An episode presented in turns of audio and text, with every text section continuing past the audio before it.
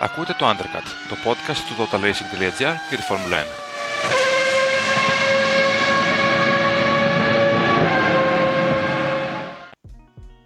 Χαίρετε! Καλώς ήρθατε στο special season review επεισόδιο του Undercut της εκπομπής του Total Racing για το παγκόσμιο πρωτάθλημα της Φόρμουλα 1. Είμαι ο Δημήτρης Βούρδας, το έτρεμα μικρόφωνο μαζί μου όπως όλη τη χρονιά είναι ο Χρήστος Κανάκης και είμαστε πολύ ευχαριστημένοι, πολύ χαρούμενοι ε, που θα σας θα προσπαθήσουμε να αναλύσουμε τα όσα έγιναν σε μια από τις πιο γεμάτες σεζόν στην ιστορία της Φόρμουλα 1. Χρήστο, τι κάνεις; Γεια σου Δημήτρη, χαίρετε σε όλους. Καλά είμαι για την ώρα, ε, όπως ελπίζω και όσοι μας ακούτε. Ε, φτάσαμε στο τέλος μετά από 9,5 μήνες. Ε, δεν θα σου κρύψω ότι νιώθω περίεργα, ε, Δημήτρη, που τελειώνει όλο αυτό, για φέτος τουλάχιστον. Και ανυπομονώ να δω πώς θα κυλήσει το τελευταίο επεισόδιο της σεζόν. Ε, κοίταξε, ε, θα είναι ένα extravaganza επεισόδιο, μια, έτσι, μια... θα αφαιθούμε λίγο πιο, πιο χαλαροί, πιο ελεύθεροι, πιο άνετοι ε, για να αναλύσουμε αυτό που είδαμε φέτος, αυτά που είδαμε φέτος ήταν πάρα πολλά και νομίζω ότι κορυφώθηκαν ε, με πολύ ωραίο τρόπο αγωνιστικά στο Abu Dhabi. Αν μη τι άλλο, το φινάλε του 2021 μας επεφύλασε κάτι συναρπαστικό. Μας επεφύλασε εννοείται και την αλλαγή σκητάλης ε, στο θρόνο του πρωταθλητή. Ο Max Verstappen ε, ανακηρύχθηκε για πρώτη φορά πρωταθλητής στην καριέρα του, παγκόσμιος πρωταθλητής. Έσπασε το μονοπόλιο του Lewis Hamilton, ε, αυτό που εκτελήχθηκε από το 17 και μετά, γιατί ε, αυτό είναι το μεγάλο σερί του Βρετανού έτσι. Ε, και τον ε, απέτρεψε από το να γίνει ο κορυφαίος οδηγός όλων των εποχών βάσει αριθμών και με τη βούλα να κατακτήσει το 8ο πρωτάθλημα δηλαδή για την ώρα τουλάχιστον τον εμπόδισε ο Ολλανδός. Και οπωσδήποτε αυτό είναι κάτι πολύ μεγάλο από μόνο του. Από εκεί και έπειτα ήταν η πιο γεμάτη σεζόν, η πιο συναρπαστική σεζόν της Φόρμουλα 1 από το 2012 και μετά και σε αυτό νομίζω δεν διαφωνείς και εσύ Δημήτρη και κανένας από όσους μας ε, ακούει γιατί ε, η ένταση ε, κορυφώθηκε στον τελευταίο αγώνα, στον τελευταίο γύρο, έτσι. Ναι, υπάρχουν βέβαια φυσικά ενστάσεις από κάθε μεριά για το πώς εξελίχθηκε, αλλά νομίζω ότι σε γενικές γραμμές ε, το γεγονός ότι όλοι είδαμε πολύ Φόρμουλα 1 και πολύ καλή Φόρμουλα 1 και πολύ ποιοτική Φόρμουλα 1 φέτος είναι γεγονός. Παρότι παρά όσα λέχθηκαν, παρά όσα έγιναν θα πούμε και στους τελευταίους λίγους αγώνες με πολύ, με πολύ ε, παραφιλολογία, με πολύ ένταση, με πολύ controversy το οποίο όμως είναι και αυτό ένα κομμάτι, ένα πολύ μεγάλο κομμάτι του, του σπόρα από ένα σημείο και μετά. Δηλαδή πάντα και η Φόρμουλα 1 είχε πολλές τέτοιες στιγμές που θα ε, βλέπουμε για πολύ καιρό στο μέλλον. Από το Silverstone, από την Ήμολα, από ε, τον Μπακού, από τη, την Τζέντα, την, την, την, Ιταλία και φυσικά με την κορύφωση του όλου δράματος στη Γιάννη Μαρίνας στο Αμπουντάμπι. Ε, πριν προχωρήσουμε στο βασικό, στο βασικό μας μέρος του podcast, θα ήθελα να σε, να σε ρωτήσω τι θα άλλαζες από τη φετινή σεζόν;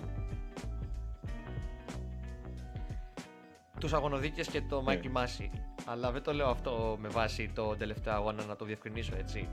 Ε, γενικότερα η λειτουργία τους και η δράση τους καθ' όλη τη ε, διάρκεια της σεζόν ε, είναι, είναι υπό αμφισβήτηση και τίθεται υπό αμφισβήτηση. Ε, οπωσδήποτε περιμένουμε αλλαγή στο καθεστώς αυτό και στην λειτουργία γενικότερα των αγωνοδικών στο μέλλον. Οι κινήσεις που γίνονται τουλάχιστον μέχρι στιγμής σε πρωταρχικό βέβαια στάδιο αυτό υποδηλώνουν. Αλλά ναι, κρίθηκαν ανεπαρκείς ε, αν θέλεις να κάνουμε έτσι μια σούμα γενικότερα τις, ε, και κρίνοντας τις ε, επιλογές τους που στο τέλος καθόρισαν για το πρωτάθλημα, έτσι. Ε, κοίταξε, για να είμαστε ειλικρινείς, ε, όλο αυτό που έγινε φέτος ολοκληρώθηκε όπως θα, του, όχι όπως θα έπρεπε, αλλά όπως θα άρμοζε να ολοκληρωθεί ε, σε αυτό το, το πρωτάθλημα ε, από την πλευρά των αγωνιστικών. Έτσι, γιατί αγωνιστικά ήταν ένα πράγμα το οποίο ήταν εξαιρετικό, σπουδαίο. Ε, κατά άλλα, ναι, συμφωνώ απόλυτα. Όπως και να έχει, είναι μια σεζόν γενικά Δημήτρη που επανέφερε για τα καλά το σπορ στην επιφάνεια στον αφρό, στις συνειδήσεις ε, του φύλαφλου κοινού που στα προηγούμενα χρόνια ασχολούνταν με τη Φόρμουλα 1, αλλά για διάφορους λόγους, λόγω έλλειψης ενδιαφέροντος κυρίως εξαιτίας τη παντοκρατορίας Mercedes, ε, ίσως είχε εγκαταλείψει το άθλημα ή, εν πάση περιπτώσει, την ανασχόλησή, τους, ε, την ανασχόληση με αυτό ε, λόγω της μονοτονίας που επικρατούσε.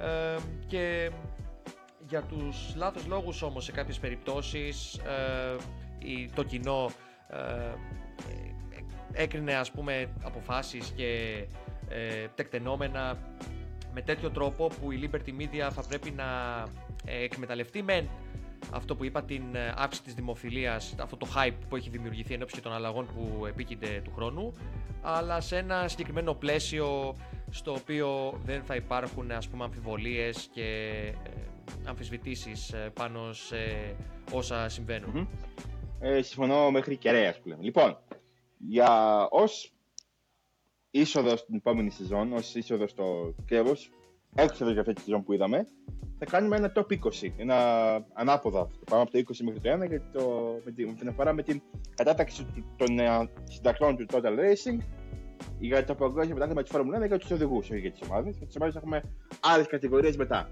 Ε, top, top 20 λοιπόν. Ναι, ναι. Και ξεκινώντας τα, τα ναι. λεγόμενα βραβεία του Total Racing, ο χειρότερος οδηγός του φετινού πρωταθλήματος. Χρήστο, το. Ο Νικήτα Μαζέπιν. Ο Νικήτα Μαζέπιν εννοείται. Και δεν έχει, δεν έχει γιατί, πώς, ε, αλλά μεν. Είναι ο Νικήτα Μαζέπιν. Τελεία και παύλα. Δεν χρειάζονται επεξηγήσεις νομίζω πάνω σε αυτό και μπορούμε να προχωρήσουμε στον επόμενο αριθμό. Ε, προτού προχωρήσουμε όντως, εγώ θα πω ότι ο Μαζέπιν κρίνεται λίγο άδικα γιατί έχει γίνει ένας rookie σε μια στη χειρότερη ομάδα των τελευταίων πολλών ετών στην Φόρμουλα 1. Έτσι.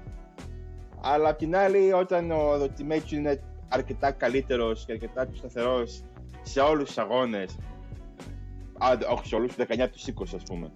Ε, και εσύ ε, τερματίζεις ακόμα και μέχρι και έναν γύρο πίσω από αυτόν. Ε, εντάξει. Ο Νικήτα Μαζέπιν απλά κοροϊδεύει τον κόσμο, Δημήτρη. Εντάξει, εγώ θα περιμένω άλλη, θα του δώσω άλλη μια ευκαιρία. Αν, αν είναι να δώσουμε ευκαιρία στον uh, Νικήτα Μαζέπιν για το, στο μέλλον, τότε τι θα έπρεπε να πούμε για άλλες περιπτώσεις οδηγών που θα συζητήσουμε στη συνέχεια; Εντάξει. Ε, δεν νομίζω ότι κάποιος δεν θα έχει δεύτερη ευκαιρία στο, στο σπορ. Ε, ο δεύτερος οδηγός της κατάταξη, το νούμερο 19, είναι ο Μικ Σουμάκερ. Και νομίζω ότι είναι, ότι είναι λίγο άδικο για τον Μικ Σουμάκερ. Βέβαια, να πω εδώ ότι από τον, την θέση 16 μέχρι τη θέση 19 είναι τέσσερις οδηγοί που είναι πολύ κοντά σε βαθμολογία. Είναι πολύ κοντά σε βαθμολογία. Εγώ τον Μίξου Μάχερ στη δική μου κατάταξη δεν τον είχα πρώτο τελευταίο, τον είχα πιο ψηλά. Ε, η άποψή μου, όπως έχω αναφέρει πολλές φορές και μέσα από τα επεισόδια του Undercut, είναι ότι ο Μικ φάνηκε πω ορίμασε όσο περνούσε η σεζόν. Ε, βελτιώθηκε σταδιακά. Έχει μερικά highlight εντυπωσιακά, ας πούμε, οι κατακτήσει δοκιμές στην Τουρκία η, η άμυνα που έπαιξε στον Verstappen στην, στην uh, Ουγγαρία, βέβαια ο Verstappen είχε πληγωμένο μονοθέσιο, αλλά και πάλι έπαιξε άμυνα μια χάση ε, στην Red Bull και την ζόρισε για ένα εύλογο χρονικό διάστημα. Ε, αποτελούν, ε, νομίζω, σημάδια που πιστοποιούν αυτό που ανέφερα, ότι ο Μικ είναι πλέον ένας οδηγός Φόρμουλα 1 και με τη βούλα. Ε, το 22 αναμένεται ακόμα καλύτερος, γιατί αυτό έχει αποδείξει και από τις προηγούμενες κατηγορίες που έχει αγωνιστεί στο παρελθόν, ότι σταδιακά βρίσκει το ρυθμό του, τα πατήματά του, την αυτοπεποίθησή του και αποδίδει ε, το μέγιστο των δυνατότητων του είναι και δουλευταρά έτσι. Αλλά πώς ε, πώς αλλιώς θα μπορούσε να. Τι άλλο θα μπορούσε να ισχύσει έτσι για έναν Σουμάχερ; Ε, 18η θέση και το λέω με πόνο ψυχής. Ε, γιατί είναι και τελευταία του χρονιά στο, στο σπορ και όχι απλά είναι τελευταία του χρονιά στο σπορ. Χθες μάθαμε ότι το ήξερε από τον Μάρτιο ότι θα είναι τελευταία του χρονιά στο σπορ και μέσα στο είπε κοντά στον Σεπτέμβρη είναι ο Κίμι Ράικονεν. Δεν άξιζε αυτό το τέλος ο Κίμι Ράικονεν, Δημήτρη; Η χρονιά γενικότερα της Alfa Romeo ήταν επικώς κακή. Θεωρώ χειρότερη και από πέρσι. Mm-hmm. Άσχετα αν τα αποτελέσματα τους ε, δεν ε, επιβεβαιώνουν αυτό που. δεν πιστοποιούν αυτό που αναφέρω. Ε, σταμάτησε κατά τα άλλα για να σχολιάσω, γιατί αγωνιστικά δεν έχουμε να πούμε για πάρα πολλά πράγματα. Η Alfa Romeo ήταν πίσω και από τη Williams και άξιζε να τερματίσει στην ένατη θέση των κατασκευαστών. Από εκεί πέρα θέλω να πω ότι σταμάτησε ένας οδηγός με τον οποίο η δική, μας, η δική μας γενιά μεγάλωσε. η γενιά αυτή των 90s ας πούμε, από τα μέσα των 90s και έπειτα. Ε, Ό,τι και να λέμε ήταν ε, ένας από τους ε, κορυφαίους οδηγούς, αν όχι ο κορυφαίος σε κάποιες στιγμές. Θα τον θυμόμαστε πάντα με νοσταλγία για τα όσα είχε πετύχει μέσα στην πίστα. Είναι ο τελευταίος οδηγός ε, μέχρι και σήμερα ο οποίος έχει κατακτήσει πρωτάθλημα με τη Ferrari, αν αυτό μπορεί να λέει κάτι. Ε, οπωσδήποτε τα πρώτερα του χρόνια στην ε, McLaren ε, είτε σπουδαία με απίστευτες εμφανίσεις και νίκες και πάρα πολλές ατυχίες που τους στέρισαν ενδεχομένως και κάποιον ακόμα τίτλο. Ε, ναι, είναι, είναι, θα το πάντα με νοσταλγία τον Kimi Raikkonen. Και κρίμα που δεν, πρόλαβα, δεν πρόθεσα να γράψω μια ιστορία που έχω με αυτόν όταν ε, είχα τολμήσει το 2011 ε, όταν ο Φιλανδός είχε ασχοληθεί με, τα, με τον WRC ε, στην επίσκεψή του στο, για το Rally Acropolis είχα τολμήσει να του ζητήσω ένα αυτόγραφο το οποίο και μου έδωσε αλλά ναι, είναι πολύ αστεία ιστορία κάποια στιγμή άλλη θα την ε, αναφέρω. Εγώ αυτό που έχω να πω για τον Kimi Raikkonen είναι ότι ε, πήγαν όλα με τον τρόπο που νομίζω θα ήθελε και ο ίδιος ώστε να μην στραφεί η προσοχή πάνω του ε, με την αποχώρηση του από το σπορ. Δηλαδή εγκατέλειψε τον στην τελευταία αγώνα, άλλη φορά μετά μακριά από τη διεκδίκηση οποιασδήποτε ε, καλή θέση στο πρωτάθλημα και στον αγώνα αυτόν του Abu Dhabi. Έγινε ό,τι έγινε με το ε, σκηνικό για τον, τον ε, τίτλο, με τον Verstappen και τον Hamilton. Ο Raikkonen αποχώρησε λίγο πιο άδοξα από ό,τι θέλαμε εμείς, αλλά νομίζω ακριβώς όπως ήθελε ο ίδιος.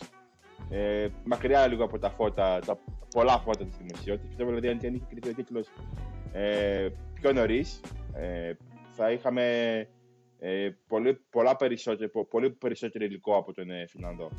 Ε, εγώ αυτό που έχω να πω και είναι... Πολύ, και, πολύ περισσότερη, και πολύ περισσότερη αμηχανία εκ ναι, ναι, ναι, να προσθέσω. Ναι, ναι, ναι. Εγώ αυτό που έχω να πω για το Raikkonen συνολικά σαν καριέρα, γιατί αυτό που θέλω να πω είναι πάρα πολλά και νομίζω ότι θα φάω πάρα πολύ χρόνο από το podcast για να, το, για, να το, για, για να τα πω όλα αυτά, είναι ότι παραμένει ακόμα και σήμερα ε, το κομμάτι της καριέρας, το πρώτο κομμάτι της καριέρας του Φόρμουλα 1, στο, στο κεφάλι μου παραμένει ο Raikkonen ενός ο ταχύτερος οδηγός που έχω δει ποτέ να οδηγεί ένα μονοθέσιο στο Φόρμουλα 1. Μάλιστα, εντάξει. Ε, ε... Ούτε, ούτε ο καλύτερος, ούτε ο πιο σημαντικός, ούτε ο πιο. Ε, απλά ο πιο γρήγορος, ο πιο εντυπωσιακός στο μάτι. Έτσι, πιο... Σε αυτό έχω κάποιες. Σε αυτό έχω κάποιες ενστάσεις ε, εγώ Δημήτρη, αλλά εντάξει, ας μην, ας μην μείνουμε εκεί καλύτερα. Λοιπόν, θέση 17. Και είναι ο μόνος οδηγός τόσο από τον πρώτο που πήρε τρεις φορές την ίδια θέση στις κατατάξεις μας. Για ποιον λέμε, Για τον Νικολάς Λατίφη, 17ο. Ο Νικολάς Λατίφη φέτος έκανε την καλύτερη σεζόν στη Φόρμουλα 1 και όμως ε, βρίσκεται πολύ χαμηλά στις προτιμήσεις μας. Ε, απλά έκανε αυτό που έπρεπε ακριβώς τη στιγμή που έπρεπε, όταν κρινόταν το μέλλον του, το μέλλον του στην ε, Williams και εξασφάλισε ε, θέση και για του χρόνου.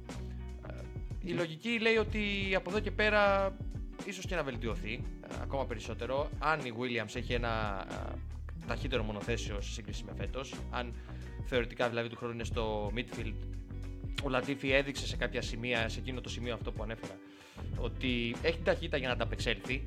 Ε, δεν είναι κακός οδηγός ε, του αξίζουν credit ε, βέβαια για το ότι μπόρεσε να φέρει την επόδοσή του σε ένα τέτοιο επίπεδο ώστε να εξασφαλίσει το μέλλον του αλλά από εκεί πέρα τίποτα, τίποτα, το περί, τίποτα περισσότερο. Δηλαδή, καμία ιδιαίτερη αίσθηση.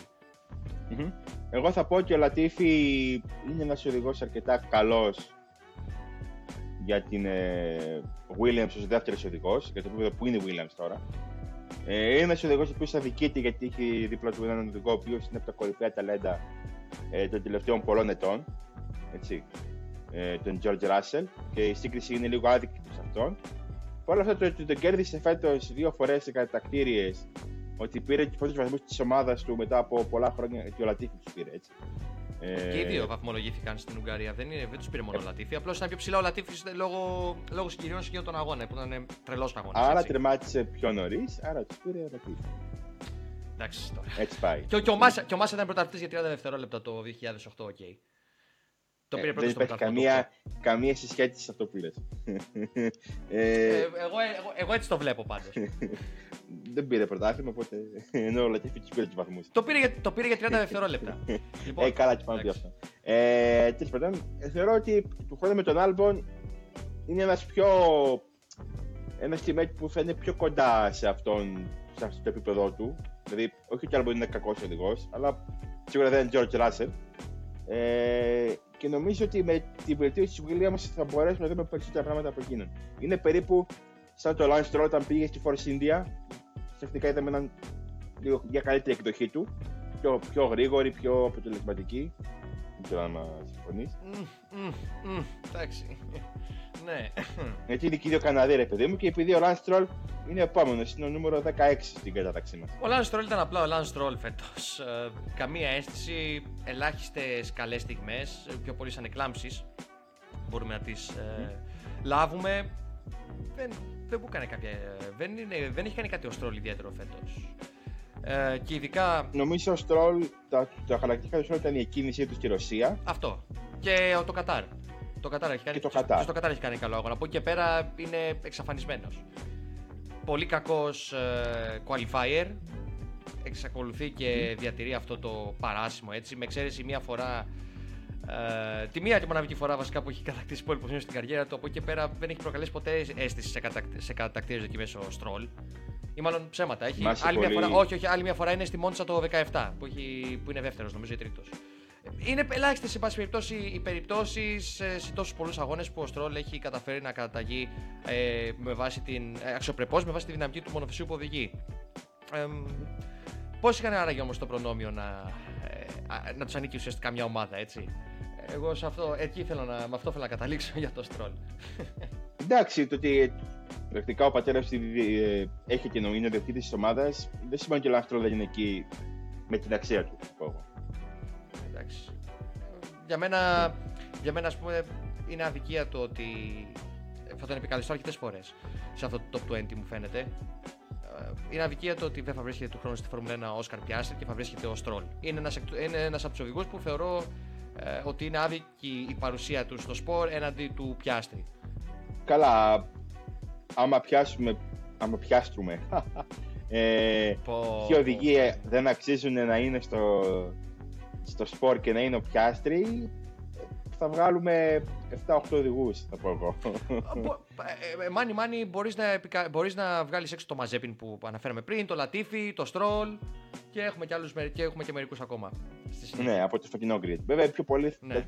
Ε, λοιπόν, 15η θέση και νομίζω ότι το τέλος της χρονιάς τον ανέβασε κάπου στην κατάταξη είναι ο Γιούκη Τσινόντα. Ο κύριος Καμικάζη για κάποιους ε, ο κύριος σε κάποιους... ναι, ναι. ναι. Έχω, ένα πολύ, έχω ένα πολύ τρομερό στατιστικό για το Yuki mm-hmm. Tsunoda. Στους τελευταίους 7 αγώνες της χρονιάς έχει μπει 6 φορές στο, Q, στο Q3 με μοναδική εξαίρεση την Βραζιλία όπου είχε προβλήματα και στο FP1. Ναι. Η Αλφα Tauri γενικότερα. Νομίζω, ναι, ότι, νομίζω ότι η βελτίωσή του είναι τεράστια από την αρχή της χρονιάς που τον περιμέναμε ίσως να φαίνεται λίγο άσχημο στο, άσχημο στο μάτι το πρώτο μισό αλλά μην ξεχνάμε ότι ο Τσινόδα είχε αιτιώσει την, ε, την pre-season ας πούμε, τις, τις δοκιμές εξέλιξης με το δεύτερο ταχύτερο χρόνο των δοκιμών. Ανοίγοντα το DRS 800 μέτρα πίσω από, το, από την ένδειξη του DRS στον Μπαχρέιν, έτσι. Ε, κοίτα. Δεν έχει να λέει, είχε τελειώσει τις δοκιμές και οι υπόλοιποι μπορούσαν να το κάνουν αυτό. Δηλαδή δεν υπάρχει ναι, Αστειευόμενος το λέω. Έκανε αρκετά λάθη φέτος. Ε, έχει μείνει οπωσδήποτε πολύ μια γλυκιά γεύση στο τέλος από την επίδοσή του. Ειδικά στο Abu Dhabi που έκανε εξαιρετικό αγώνα. Και οριακά έχασε και το podium στο Abu Dhabi γιατί είχαν επικεντρωθεί όλοι προφανώς στη μάχη του τίτλου, αλλά δεν είδαμε τι γινόταν πίσω που επικράτησε ένας χαμούλης, ειδικά στο τέλος. Ε, δεν είναι αυτό που τον παρουσιάζουν κάποιοι, γιατί ακόμα και, ακόμα και η βελτίωσή του δεν ενθουσίασε τους επικριτές του. Αλλά το 2022 θα το σκεφτεί νομίζω πραγματικά για πρώτη φορά πίεση. Φέτος ε, δεν έχω την αίσθηση ότι, του, ότι πιεζόταν από το περιβάλλον της ομάδας του. Το ακούω αυτό που λες. Και νομίζω ότι ο Τσινόντα δεν θα έχει πίεση του χρόνου όσο αυτό το αδιόρατο που έχουν όλοι οι οδηγοί της Τόρο Ρώσο ξαφνικά πρέπει να αποδίδουν πολύ παραπάνω από αυτό που τους ε, αναλογεί. Ναι, το 22 που εντωμεταξύ και ο, ο Τσουνόντα οδηγεί με το νούμερο 22. Δεν ξέρω αν αυτό μπορεί να λέει κάτι. Ε, σωστά Δημήτρη, έτσι. Το 22 φορά ο Τσουνόντα. Δεν, δεν θυμάμαι λάθος. Μμμ. Ναι, ναι. Οκ, θυμάσαι Ε, λάθος. Ωραία. Ε, επειδή είναι και οξύθυμο σαν χαρακτήρας, δηλαδή πολλές φορές έχει ξεφύγει φέτος και αυτό τον έχει οδηγήσει, τον οδηγήσει αρκετά λάθη, ειδικά στο πρώτο μισό. Με χαρακτηριστικότερο την Αυστρία, όπου είχε πατήσει δύο φορές την άσπρη γραμμή του pit lane, στον ίδιο αγώνα. Ε, δεν, έχω, δεν έχω να προσθέσω κάτι άλλο για τον Τσούνοντα. Δηλαδή, δεν είναι Πάντως- κακός, είναι πολύ καλός οδηγό. Πάντως και προς ε, δικαιοσύνη που αποδόθηκε έστω και καθυστερημένα, ο ίδιος είπε ότι θα δουλέψω να μην εκτευρίζομαι τόσο και όντως από ένα σημείο και μετά ήταν πολύ πιο ήρεμος. Θα πω εγώ. Το προστάτεψε και το περιβάλλον της ομάδας του, αυτό που είπα πριν, Δημήτρη. Μετακόμισε σχετικά νωρίς σεζόν πολύ κοντά στις εγκαταστάσεις της ομάδας. Η Αλφα Τάουρι απαρτίζεται από ένα από προσωπικό το οποίο είναι πολύ έμπειρο. Ε, Ο Φραντς Τόστ, για παράδειγμα, προ, προεξάγοντος του, του Φραντς Τόστ. Θα μάθει. Είναι, μεθο, είναι Ιάπωνας. Εγώ θεωρώ ότι έχει μια μεθοδικότητα παρά, την, ε, παρά το οξύθυμο του χαρακτήρα του. Ε, τώρα, θέση νούμερο 14. Ένας οδηγός για την οποία έχουμε μαλώσει αρκετά στο Total Racing μέσα. Και δημόσια και ιδιωτικά και παντού. Αντώνιο Τζιοβινάτσι. Να πω εδώ κάτι πρώτα πριν ξεκινήσεις. Ο Αντώνιο Τζιοβινάτσι και ο Γιώργο Τσινότα είχαν την, την ίδια βαθμολογία συνολικά ε, στην κατάταξή μας. Όμως ο Τζιοβινάτσι είχε μια καλύτερη θέση από τον Τσινότα και πήρε το, το, το tie break. Είχε μια καλύτερη θέση πού; Ε, στην, στην ψηφορία Ε, εννοείς; στην ψηφορία κάποιος τον είχε βάλει πιο ψηλά από ό,τι είχε βάλει οποιοδήποτε άλλο στον Αγίου του Τσινόντα. Μα, Και μάλλον, ε, έγινε διαφορά. μάλλον ήμουν εγώ αυτός. Μάλλον ήμουν εγώ αυτός. Δεν θυμάμαι ακριβώς βασικά. Όμω, Όχι, δεν ήσουν. Δεν ήμουν εγώ. Δεν ήσουν εσύ. Μπράβο, χαίρομαι που κάποιος ασπάζεται τις απόψεις μου στο περίπου. Λοιπόν, είναι μεγάλη αδικία βλέποντας το βαθμολογικό πίνακα στο τέλος σεζόν οι μόλις τρεις βαθμοί του Ε, Τζιοβινάτση. χ- χ- χ- Χρήστε, επειδή τα βλέπω μπροστά μου, το Τζιοβινάτσι τον έχει βάλει κάτω από τον Τσινόντα. Κακός, κακός. Ε, ή, ή στα, στα, Κακός, στα, δεν ίδια, έβαλε. στα ίδια, στα ίδια. Είναι μεγάλη αδικία λοιπόν, έλεγα πως έχει μόλις τρεις βαθμούς στο τέλος ο Τζιοβινάτσι του της σεζόν. Ειδικά ε, με βάση το δεύτερο μισό της σεζόν, όπου ήταν εξαιρετικός, ειδικά στις κατακτήσεις δοκιμές. Στάθηκε ιδιαίτερα άτυχος στους αγώνες όπου κίνησε ψηλά. Ε, δεν θέλω να πιστεύω ότι είναι η τελευταία φορά που τον είδαμε στο σπορ. Ε, και επειδή μίλησες και εσύ πριν για δεύτερες ευκαιρίες, ο Τζιοβινάτσι είναι ένας οδηγός που αξίζει μια δεύτερη ευκαιρία κάποια στιγμή στη Φόρμουλα 1. Τι σας έλεγα πριν, ότι θα διαφωνήσουμε, πολύ- διαφωνούμε πάρα πολύ για τον Αντώνιο Τζιοβινάτσι. Ε, εγώ τον θεωρώ έναν αρκετά καλό οδηγό για το επίπεδο της Φόρμουλα 1. Θεωρώ ότι θα ήταν καλύτερος στην Alfa Romeo του χρόνου για, και για την Alfa Romeo και ο ίδιος καλύτερος ε, από τον Guan Yu Zhou που θα τρέξει στη θέση του. Όχι ότι είναι καλύτερος οδηγός από τον Ζου συνολικά, αλλά έχει με την εμπειρία και όλα αυτά και το γεγονός ότι αλλάζουν οι κανονισμοί και ότι έχει δουλέψει ήδη με τους μηχανικούς της ομάδας του και όλα αυτά που τέλος πάντων υπάρχουν, ότι θα ήταν, θα ήταν καλύτερος.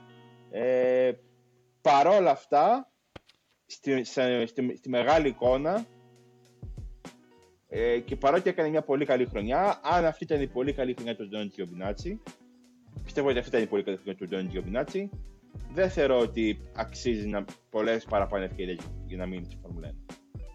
Εντάξει, ρε Δημήτρη, όμως τι μονοθέσιο είχε Alfa Romeo φέτος; Και πέρσι. Ε, εντάξει. Τι μονοθέσιο είχε Alfa Romeo φέτος και πέρσι; Με, κακό. Ένα κακό μονοθέσιο. Το οποίο ήταν 8ο και σε πολλές περιπτώσεις ένατο. Εγώ θα κρατήσω τον αγώνες. αγώνα στη Ρωσία, που ο Ράικονεν έχει επιστρέψει από δύο εβδομάδες από λόγω κορονοϊού. Και ο Τσιοβινάκης δεν υπάρχει πουθενά στην πίστη. Όλο το, το, το, το, το τρίμερο. Νομίζω είναι ο πιο Εντάξει, εγώ χαρακτηριστικός μπορεί αγώνας. Εντάξει, έχει κάνει και τον αγώνα ας πούμε, στο Μονακό που έχει τερματίσει στη δεκάδα, έχει πάρει ένα βαθμό, αλλά έχει, κάνει, έχει μπει νομίζω και στις κατα... έχει, οριακά έχει χάσει το Q3 στις κατακτήσεις δοκιμές το Σάββατο στο Μονακό. Ε, έχει καταφέρει και έχει διατηρήσει πίσω του οδηγούς όπως η, Βι- η, η Αλπίνο, ο Αλόνσο, ο Ρικιάρντο και διάφοροι άλλοι ταχύτεροι ε, συνδυασμοί. Ε, ε, Έχεις και, αυτό, έχεις και αυτό σαν αντιπαλωδές, ας πούμε, σαν αντιστάθμισμα. Ή ε, την εκκίνησή τους στην, ε, στην Ιταλία, στη Μόντσα, που βρέθηκε στο λάθος μέρος, στη λάθος στιγμή και κοπάνισε με τον Σάινθ πέφτοντας πιο πίσω. Έχει, έχει, είχε και κακούς αγώνες. Δεν λέω ότι ήταν σταθερή, σταθερά καλός ε, ή μάλλον σταθερός ε, κατά- καθ' όλη τη διάρκεια της σεζόν του Γιωβινάτσι, όμως Όχι και τρεις βαθμοί μόνο στο τέλος. Ε, εντάξει. είναι, είναι αδικία. Από τις μεγάλες αδικίες για τη Είναι, σεζόν. αδι- είναι αδικία, αλλά απ' την άλλη απεικατοπτρίζει και λίγο την ικανότητά του, πιστεύω εγώ. Δηλαδή ότι ενώ Αν- είναι γρήγορος, αν ο είναι, Raikkonen, είναι, τον είναι, οποίο- είναι γρήγορος αν- ίσως στα λάθος σημεία ενός τριημέρου. Ναι, είναι χαρακτηριστικό, είναι χαρακτηριστική η κατάταξη του top ε, 20 μέχρι στιγμής. Τον Raikkonen τον έχουμε στη 18η θέση και ο Giovinazzi είναι 14ο. Και ο, Giovinazzi, και ο Raikkonen στη βαθμολογία των οδηγών έχει 13 βαθμούς και ο Giovinazzi 3. Ε, είναι άδικο. Ε, ο ένας είναι, έχει Αν- αν πάρει του πρωτάθλημα βάλ- και ο άλλος Ο δεν, Giovinazzi, έχει, έχει, δεν έχει μπει ποτέ Ο Giovi- μπροστά από την 7η θέση. Ναι, ο Kimi Raikkonen έχει οδηγήσει τη McLaren, έχει οδηγήσει για τη Ferrari, ο Giovinazzi έχει οδηγήσει για την Alfa Romeo και τελειώνει εδώ η κουβέντα. αυ- Και, βε- και δεν τίθεται τώρα. Αυτό, Δεν- αυτό είναι και θέμα δεν του μπορείς να το Giovinazzi συγκρίσεις αυτό όμως. το πράγμα Είναι τώρα. θέμα του, του, του, του Giovinazzi θα πω εγώ.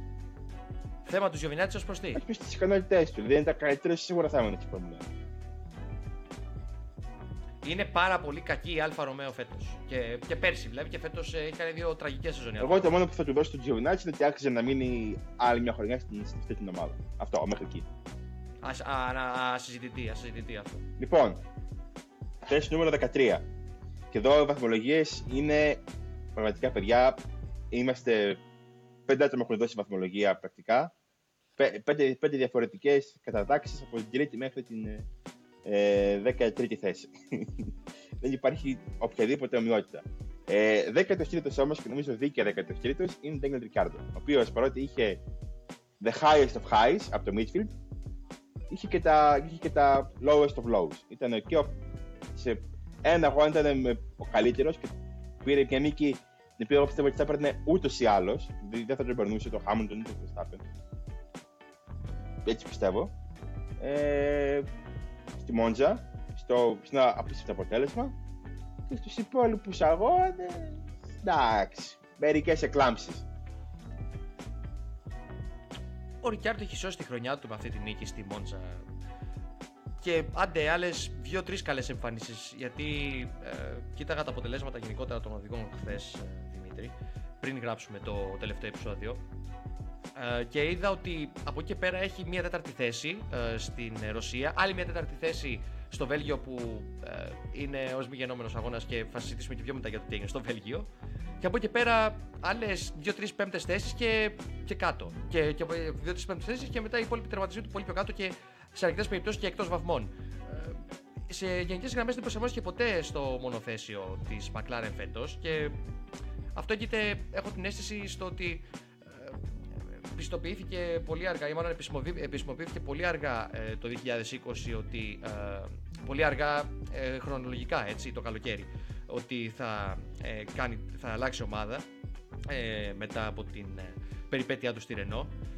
Και το μονοθέσιο αυτό της McLaren φέτος έχω την εντύπωση ότι μάλλον είχε σχεδιαστεί για τον Σάιν και όχι τόσο για εκείνον.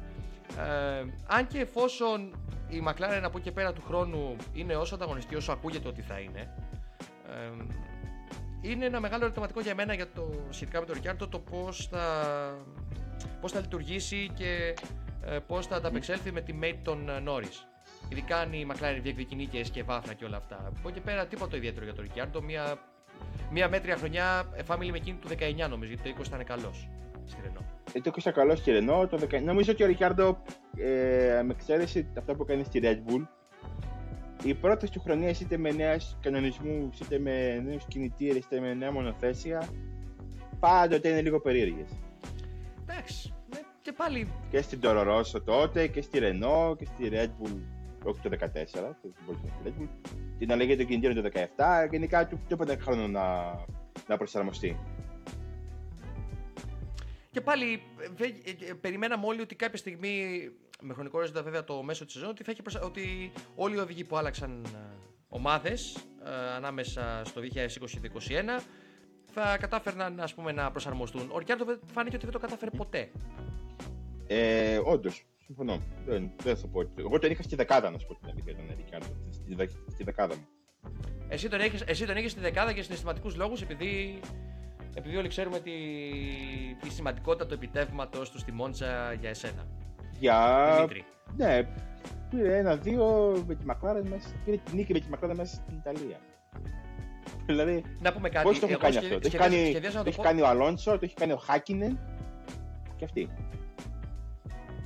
Ο Χάκινεν στη Μόντσα πότε; Το 98, όχι το 90, όχι, δεν θυμάμαι. Το έχει κάνει το Χάκινεν. Μπορεί να μην έχει κάνει ούτε ο Χάκινεν τώρα που το Δεν το λέω. έχει κάνει. Δεν το έχει Το κάνει. έχει κάνει το Χάκινεν στη Χάκινεν. Μόντσα, Το έχει κάνει ο Αλόνσο, Όχι, όχι. Το έχει κάνει Ο Αλόνσο. ο Μοντόγια. Ο Κούλθαρτ. Μοντόγια. Ο Μοντόγια και ο David Κούλθαρτ. Το μερίδι, όλοι. Εντάξει. ε, Είναι, είναι με τη σειρά που του είπες. Άντε, και, ο- και, ο- και, ο- και, ο- και ο Πρόστ νομίζω το έχει κάνει. Καλά τώρα ε, να ανοίξουμε και το σεντούκι με τις αναμνήσεις ας πούμε.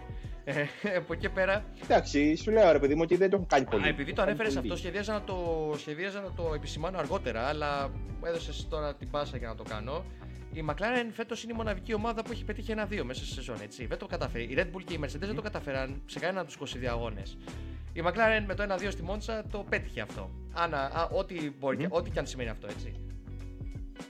Ναι, γιατί άμα σκεφτείς ότι τα, όχι τα μισά, τους 23 αγώνες νομίζω 22. οι 17, 17, τους 22 αγώνες, οι 17 ήταν ένα-δύο Hamilton Verstappen, κάτι τέτοιο. Ναι, ναι. Ή Verstappen- Ή Verstappen Hamilton, φυσικά έτσι. Μμμ. Ε, Δηλαδή, αν όχι 17-15 ξέρω εγώ, ήταν, ε, οι- νομίζω ότι οι τελευταίοι 6 είναι Verstappen Hamilton. Εν πάση περιπτώσει, νούμερο που είμαστε τώρα στο 12. Ποιος Νούμερο ακολουθεί; 12, ε, Sebastian Vettel. Ναι. Εδώ έχω τη μόνη μου διαφωνία με την κατάταξη. Νομίζω ότι ο Ρικάρντο ήταν καλύτερο από το Vettel φέτος. Όχι, όχι, όχι. όχι, όχι, όχι. Δια- Εγώ συμφωνώ απόλυτα. Κάπου εκεί τον έχω και εγώ το Φέτελ ε, παρεμπιπτόντως. Ε, δεν ξέρω γιατί συμφωνείς. Ε, τον έχεις τον Φέτελ κάτω από τον Ρικάρδο. Κάτω από τον Ρικιάρντο τον έχω το Φέτελ.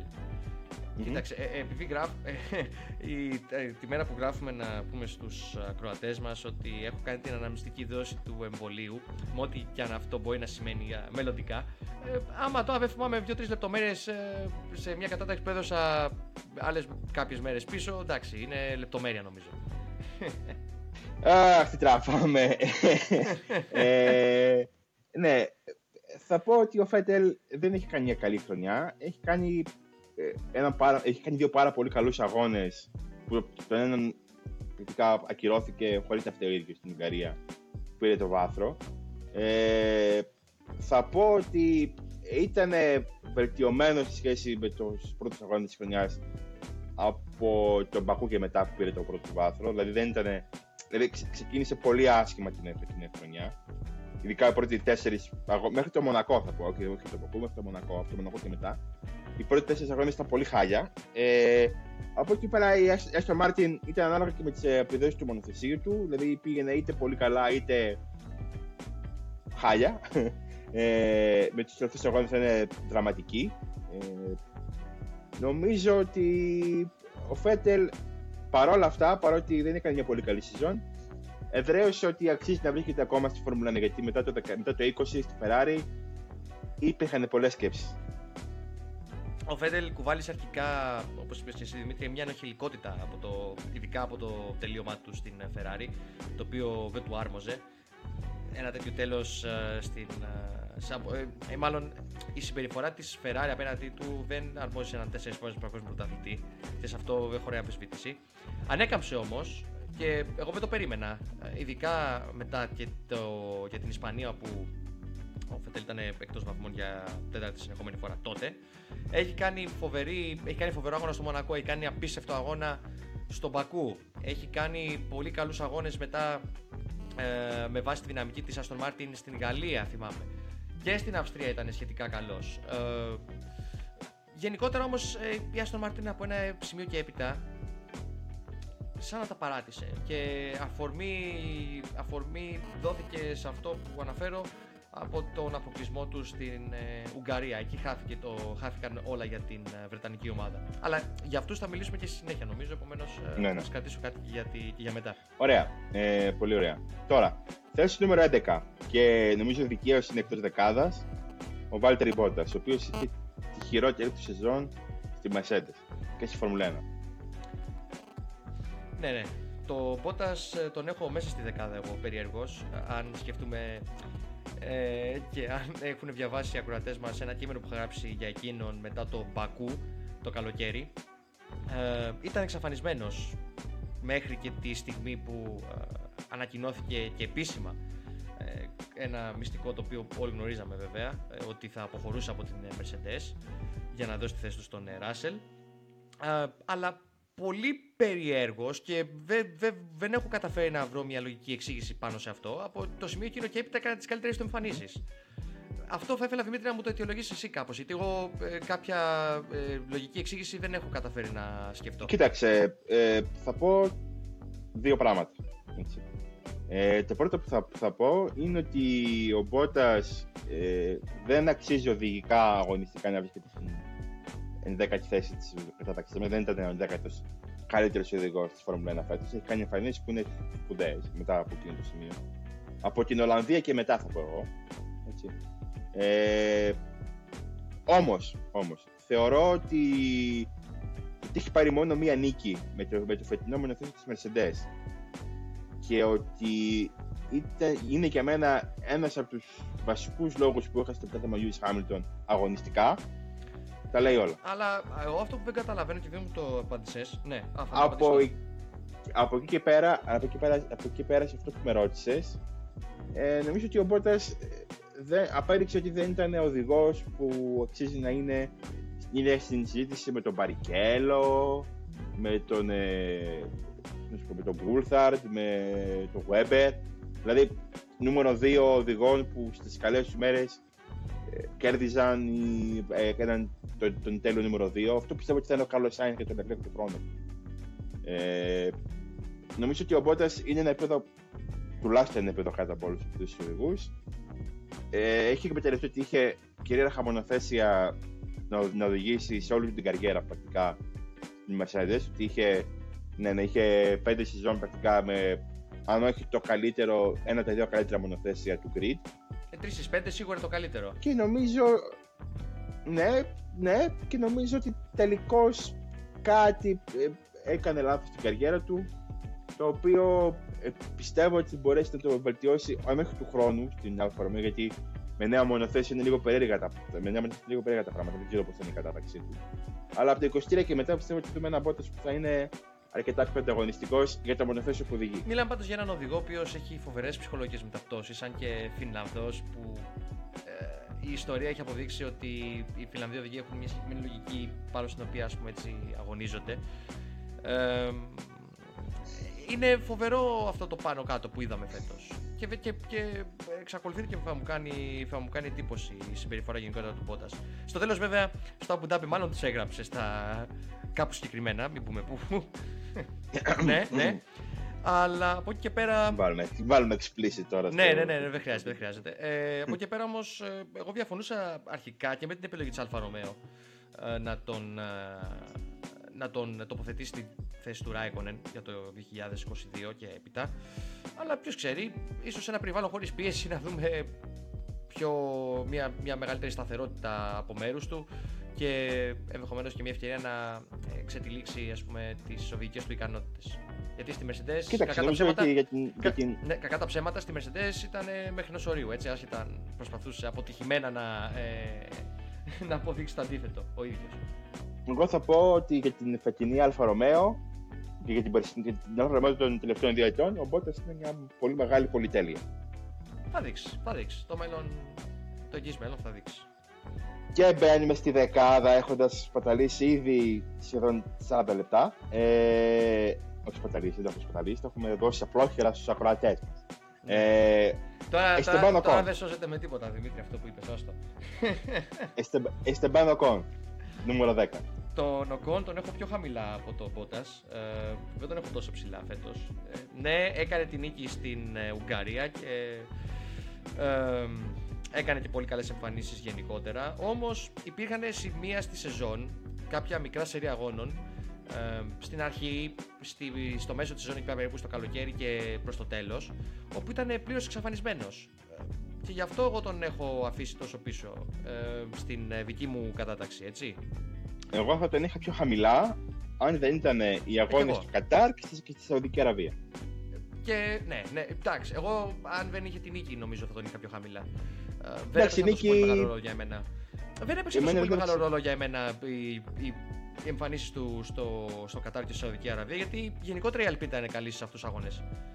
Η Alpine. Ήταν γενικότερα... καλή, αλλά. Ναι. Αλλά, ok, okay, ο Οκόν έκανε. Εντάξει, στη Σαουδική Αραβία δεν ήταν, δεν ήταν καλή η Alpine, ήταν καλός ο Οκόν. Άλλο αυτό. Ε, μα Εντάξει, ο Αλόνσο ήταν το πουθενά στο στην Δικέρα. Ναι, Ε, εντάξει, αφού οκ. ήταν το πουθενά. Ε, η νίκη στην Ουγγαρία για μένα συμβαίνει έτσι και, στο, και στον Γκαζλί πέρυσι να, να κερδίσει τον αγώνα. Δηλαδή έγινε κάτι μπροστά και, και εκμεταλλεύτηκε ο Κον. Ε, οι εμφανίσεις του στο Καζάκ και στη Σαουδική Αραβία έδειξαν ότι δεν ήταν one-off. Όπως και για τον Γκαζλί, ας πούμε, δεν θα, ναι, δεν θα, δεν θα κρίνω τον Γκαζλί από την νίκη στη Μόντζα, που θα τον κρίνω για ε, αυτό που έκανε στην Βραζιλία την επόμενη χρονιά ή αυτό που έκανε στον Μπακού φέτος, που ήταν ε, πολύ καλοί αγώνες ούτως ή άλλως. Έτσι και τον Οκόν πιστεύω ότι ο Οκόν μπορούσε να πάρει ακόμα ένα βάθρο στου τελευταίους αγώνες. Ήταν ε, σε πολύ ψηλό επίπεδο η απόδοσή του. Ε, και, ε, θα πω ότι μπράβο του. Δεν, μετά από το εκείνο το διάστημα που είχε ό,τι που είχε εσύ, Αζερβαϊτζάν, Γαλλία, τις δύο Αυστρίε, το Σίλβερστον που δεν ήταν πολύ καλός, ε, στην Ισπανία που Δεν ήταν, όχι απλά δεν ήταν καλός, ήταν Ναι, στα ναι, ναι. ζήτητα. στην Ισπανία που ήρθε ένας τόσο αποτύχει ε, στην, στο παιχνίδι από τα Χάλια.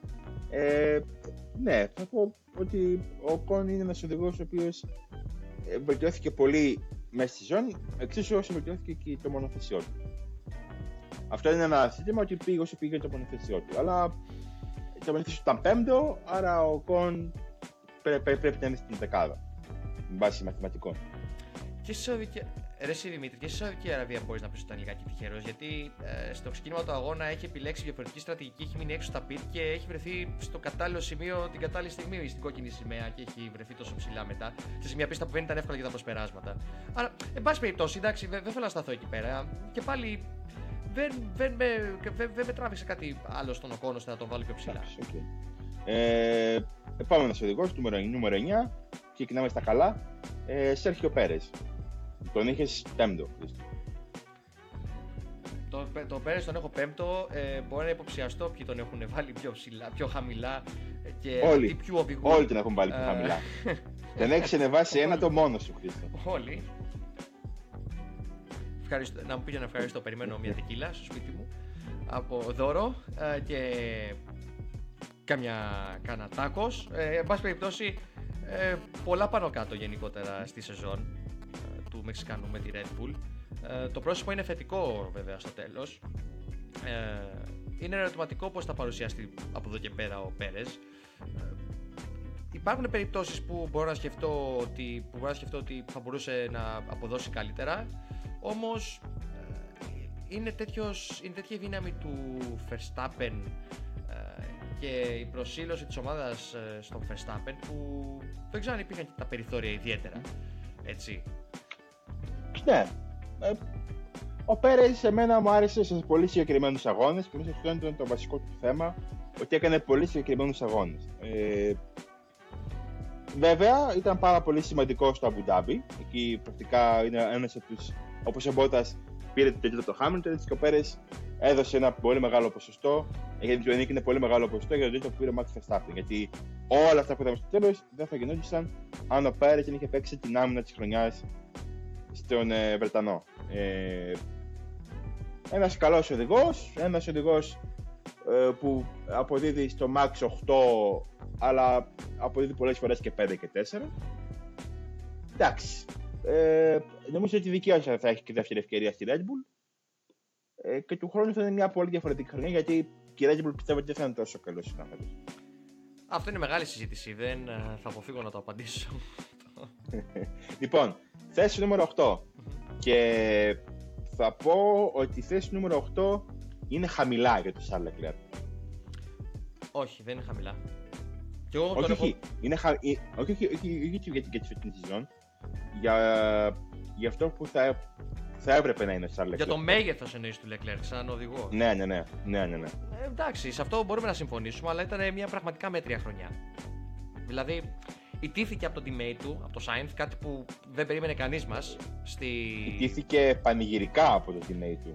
Ιτήθηκε πανηγυρικά από τον teammate του και με εξαίρεση το Μονακό μέχρι, τις, ε, μέχρι το τελευταίο λεπτό των κατακτήριων δοκιμών του Σαββάτου και το Silverstone ναι, μεν έχει καλούς τερματισμούς, δηλαδή έχει πολλές τετάρτες και πέμπτες θέσεις, ε, αλλά δεν ενθουσίασε με την αποδοσή. Δηλαδή, πιο πολύ βρέθηκε εκεί επειδή η Ferrari ήταν ξεκάθαρα τρίτη δύναμη σε αρκετούς αγώνες ε, φέτος και εκ του αποτελέσματος και τρίτη καλύτερη ομάδα πίσω από τις ε, Red Bull και, και Mercedes. Όμως, ε, δεν είχε, δεν είχε κάποιον αγώνα πέρα από αυτούς τους δύο που να με ενθουσιάσει ας πούμε, να κάνει κάτι εντυπωσιακό. Απλώς οδήγησε στο μονοφέσιό του και το έφερε, το έφερε στον τερματισμό. Δηλαδή. Εγώ να σου πω Κάτι ότι του έλ- βρίσκω, κάτι έλειπε. εξε- Κάτι βρίσκω, έλειπε, εξαιρετικό, κάτι έλειπε. βρίσκω εξαιρετικό στο Leclerc, ε, εξαιρετική στο Leclerc τη σταθερότητα που είχε. Ότι είχε πολύ, Ναι. χαμηλό, τα- πολύ χαμηλό πάτωμα, ας πούμε. Ε, αλλά, ε, με εξαίρεση την Ρωσία που δεν ήταν καθόλου καλός, ε, αλλά θα πω ότι του έλειψε το έξτρα κάτι παραπάνω που είχε σε πολλούς λέω. αγώνες ο Sainz. Αυτό λέω, αυτό λέω. Κάτι του έλειπε συνεχώς και Ναι. φάνηκε δηλαδή στο 95% της σεζόν. Μμμ. Ε, αν επιβεβαιωθούν. Και, νο- Ναι. και νομίζω η μεγάλη του χαμένη ευκαιρία φέτος δεν είναι ούτε το Silverstone, ούτε το Μονακό. Αλλά το. Είναι η Μόντζα. Μμ. Είναι, είναι η Μόντζα. Ναι, είναι πολύ μεγάλη ευκαιρία γιατί η McLaren παίρνει ένα-δύο και ο Leclerc μετά την επανεκκίνηση είναι πίσω από το Ricciardo. Ναι, δεν είναι. Δεν τους κόστησε βέβαια αυτό στη, στο τέλος. Αλλά σίγουρα, σίγουρα, πονάει, σίγουρα πονάει για τη Ferrari να βλέπει την ε, McLaren να κατακτάει το 1-2 μέσα στη Μόντσα. Σίγουρα πονάει για τη Ferrari. Ε, είναι μεγάλο. Είναι πολύ μεγάλο. Έχω και, και, και γι' αυτό έχω πολύ μεγάλη περιέργεια για το 2022. Πώς θα συμπεριφερθεί απέναντι στο Sainz; Πώς θα, είναι, πώς θα είναι απέναντι στο Sainz μετά τη χρονιά που έχει ο Sainz φέτος; Νομίζω είναι πολύ μεγάλο ερωτηματικό. Το είχα έτοιμο για ερώτηση μετά. Λοιπόν, νούμερο 7 και θέλω να ξεπροστιάσω όλους τους συντάκτες του site που το παίζουν φαν του Φερνάντο Αλόνσο εδώ πέρα. Ναι. και μας έχουν κάνει τα, τα πάντα. Εγώ τον έχω βάλει πέμπτο. Ναι, εγώ τον έχω ενδέκατο, κάτι τέτοιο. Ο, δεν υπάρχει. Ο, ο, ο, ο Παναγιώτης Αντέκος τον έχει βάλει τρίτο, που δεν είμαστε Alonso fans. Οι υπόλοιποι τον έχουν εκτός δεκάδας. Ε, να, να πούμε κάτι, επειδή θέλαμε. Θέλω να τους ξεμπροσιάσω εδώ τώρα Ναι. οι fake Alonso fans. Ε, κοίταξε, αυτό, μπορεί να, αλλα- θα- αυτό θα αλλάξει νομίζω και όταν ε, και ο, και ο Αλέξανδρος Ομόδης ε, ψηφίσει αυτή την βαθμολογία. Ε, θα- Ίσως με κάποιο τρόπο θα την επικαιροποιήσουμε, εν πάση περιπτώσει, όταν, ε, όταν μας δώσει αυτό το δικό του Ναι. τοποθέτηση. Αλλά, Ε, ναι. αλλά δεν ξέρω. Ε, Έχω εκφραστεί πολλές φορές με θαυμασμό για τα επιτεύγματα του Φερνάντο Αλόνσο. Ε, αλλά δεν ξέρω, δηλαδή υπήρχαν επιτεύγματα άλλων οδηγών φέτος που υπερκάλυπταν ας πούμε τις ε, δικές του επιδόσεις. Γενικότερα ο Αλόνσο φέτος απέδειξε ότι δεν υπολείπεται σε τίποτα από τους καλύτερους και σε αυτό νομίζω θα διαφωνήσουμε Δημήτρη γιατί εσύ θεωρείς το αντίθετο. Ή εν πάση περιπτώσει δεν συμφωνείς στο, με, στον ίδιο, δεν είσαι στο ίδιο δικό σχήματος με μένα. Έκλεισε στόματα, έδωσε την αίσθηση, εμένα μου δίνει την αίσθηση, στο έλεγα και πριν γράψουμε ε, το επεισόδιο ότι ακόμα και μέχρι τα 50 να αγωνίζεται θα είναι σε αυτό το επίπεδο και είναι πολύ, είναι πολύ, ανα- ήταν πολύ αναμενόμενο και πανάξιο επιτέλους αυτό το, άρθρο- το βάφρο στο Κατάρ. Ε, τι να πήγε κανείς για τον Φερνάντο Αλόνσο, είναι, είναι στο παλιό καλό κρασί. ωραία. Μια χαρά όλα αυτά. Τα λες πάρα πολύ καλά. Αν και θα πω ότι τα, τα στόματα τα άνοιξε, μό- τα στόματα του άλλου τα άνοιξε μόνος του και όλο αυτό που, που το θεωρούσαμε εξοφλημένο το προκάλεσε ήδη στον εαυτό του. Έτσι. Ε, ωραία όλα αυτά. Δέκατο. Γιατί τον έβαλε; Δέκατο γιατί τον έβαλα. Γιατί υπήρχαν επιτεύγματα. Τον έβαλες, τον, τον έβαλες πίσω από τον Μπότα. Υπήρχαν, Πώς γίνεται; υπήρχαν, επιτεύγματα, υπήρχαν επιτεύγματα άλλων οδηγών ε, και εμφανίσεις που με Όχι, όχι, εντυπωσίασαν. όχι. Δεν δεν θέλω, δεν θέλω, δεν θέλω άλλον οδηγό. Τον έβαλες πίσω από τον Μπότα. Έχεις πει όλα αυτά που σου πήγα Γιατί έχει πολλά. Γιατί, έχει, Και συμφωνώ, και συμφωνώ απόλυτα. Γιατί τον έβαλες πίσω Γιατί από τον έχει- Bottas. Τώρα θα φας γιατί, πρέσβη. γιατί έχει πολλά πάνω κάτω η Αλπίν. Έχει και αγώνες η Αλπίν και ο Αλόνσο φέτος που είναι πολύ κακή και είναι πολύ πίσω. Ωραία. Εντάξει. Εγώ σε θεωρώ fake, fake Alonso fan Όχι. μέχρι να μου αποδείξει το αντίθετο. Και δεν πρόκειται να μου το αποδείξει. Καλά, εντάξει. Λοιπόν, στην, στην έκτη θέση, νομίζω ε, δικ, δικαιότατα στην έκτη θέση, μπορούσε και πιο πάνω πιστεύω εγώ, αλλά δεν τον έβαλα πιο πάνω, οπότε δεν θα μιλήσω. Ε, George Russell για την ε, Williams, νομίζω ο κορυφαίος qualifier του 2021. Εσύ δεν θα μιλήσεις για το Έτσι. ότι έβαλες το Ράσελ σε αυτή, τη, σε αυτή τη θέση που και που μέσα από τα live και από τα podcast έχεις εκφραστεί με αυτόν τον τρόπο που έχεις εκφραστεί για το Ράσελ. Με, με τα πιο διφυραμβικά σχόλια από κάθε άλλο οδηγό. Εσύ γιατί δεν, απο- εσύ γιατί δεν τον έβαλες πιο ψηλά το Ράσελ. Ε, γιατί θεωρώ ότι από, το, από ένα σημείο και μετά στη, στη σεζόν, από τη, να σου το πω πιο συγκεκριμένα, από το, από την τρομερή εμφάνιση κατά της τη Ρωσίας και μετά, ήταν χάλια. Πολύ χάλια. Τον έχει κερδίσει ο Λατίφη δύο φορές. Ναι, όπως και να έχει, κατά Έχει αξίως, παρατήσει τη σεζόν του. Γι' αυτό τον έχω 8. πέτυχε αυτό που ήθελε. Έφερε στην ε, Williams ένα κάρο βαθμούς που η Williams δεν είχε δει εδώ και πολύ καιρό. Τους έφερε με, με, με μεγάλη βεβαιότητα στην 8η θέση μπροστά την Αλφα Ρωμαίου στους κατασκευαστές και μπορούσε πλέον ήσυχος να επικεντρωθεί και πνευματικά στο έργο, σε αυτή τη ε, μεγάλη ευκαιρία που του παρουσιάζεται από το, από το χρόνο. Ε, ήταν μια σεζόν οπωσδήποτε που καταξιώθηκε, δεν έκανε λάθη, δηλαδή ε, είχαν, είχαν τύχει περιπτώσεις που είχε πετάξει, που είχε χύσει την καρτάρα με το γάλα, φέτος δεν το έκανε.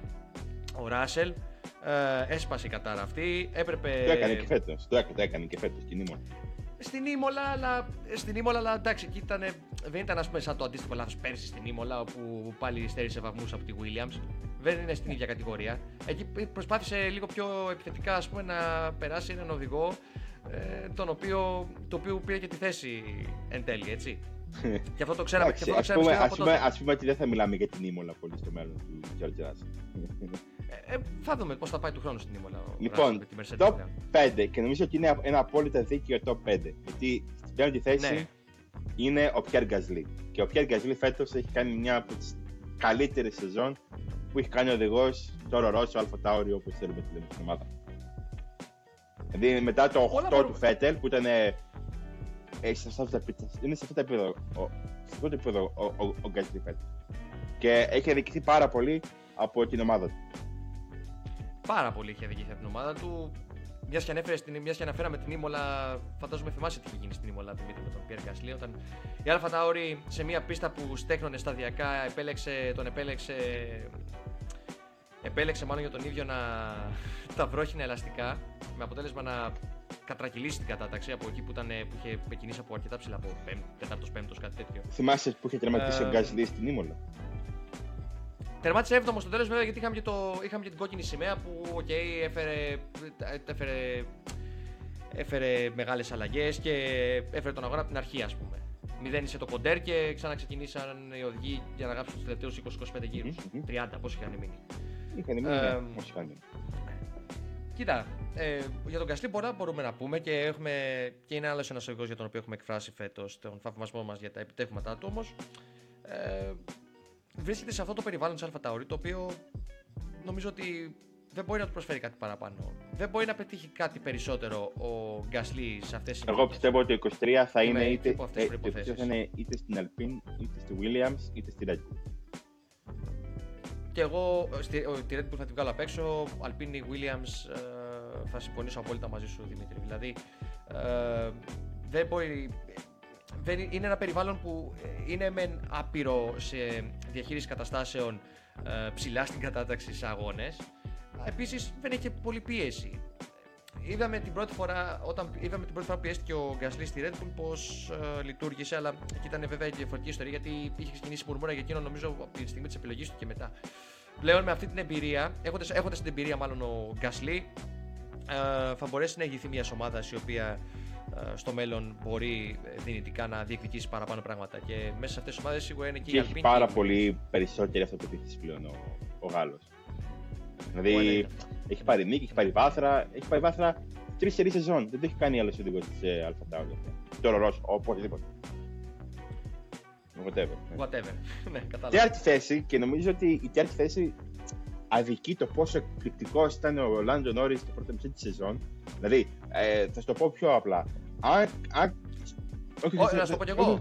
Να σου το πω κι εγώ. Να σου το πω κι εγώ. Αν, αν κάναμε το podcast αυτό μετά την Βρετανία, Οριακά ο, ο Νόρις δεν θα ήταν μπροστά από το Χάμιλτον. Εγώ θα το θέσω αλλιώς. Ε, στη διακοπή του καλοκαιριού μετά τον αγώνα της Ουγγαρίας, όπου ο Νόρις παρεμπιπτόντως είχε και την πρώτη του εγκατάλειψη σεζόν, την πρώτη φορά που βαθμολογήθηκε mm. σεζόν ήταν εκείνη στην Ουγγαρία, στο τελευταίο αγώνα πριν ε, το ναι. διάλειμμα του καλοκαιριού.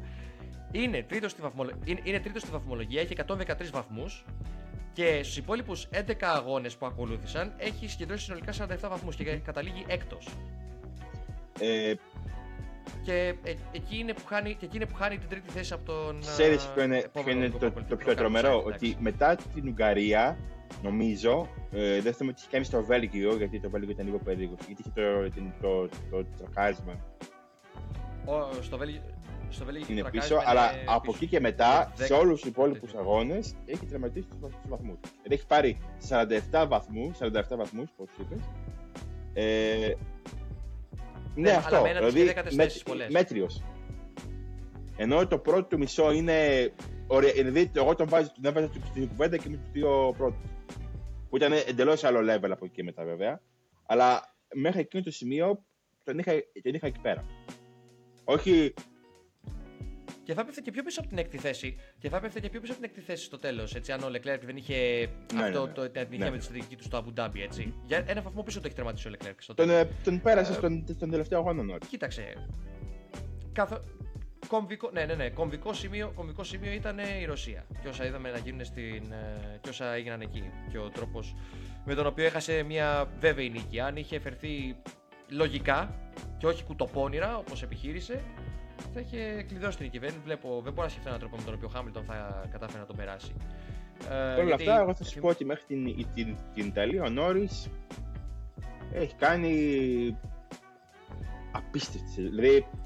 α- Βρε, αλλά ναι, άνθη σεζόν. δεν, δεν, δεν το αμφισβητώ αυτό που λες και συμφωνώ απόλυτα. Αλλά από τη Ρωσία και μετά, όσα έγιναν στη Ρωσία και μετά, σαν να χάθηκε.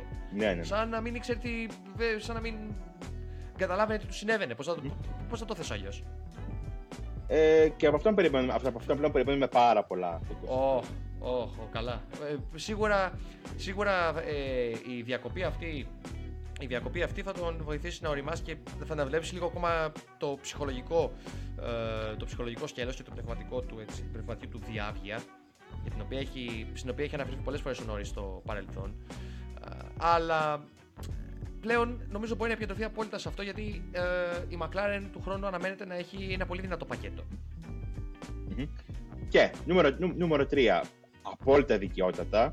Απο, δηλαδή, ε, με μόλις δύο μη τερματισμού στους βαθμούς σε αυτό το Midfield της Φόρμουλα 1, με τέσσερα βάθρα, με ε, απίστευτες εμφανίσεις, με ένα από τα πιο, με ένα από τους πιο δύσκολους teammates στο grid που είναι για τρίτη φορά στην ομάδα και ξέρει το μονοθέσιο τέλεια και αυτός είναι στην πρώτη του σεζόν με αυτή την ομάδα και όλα αυτά που έχει κάνει, ο Κάρλος Σάινθ νομίζω ήταν η αποκάλυψη του 2021.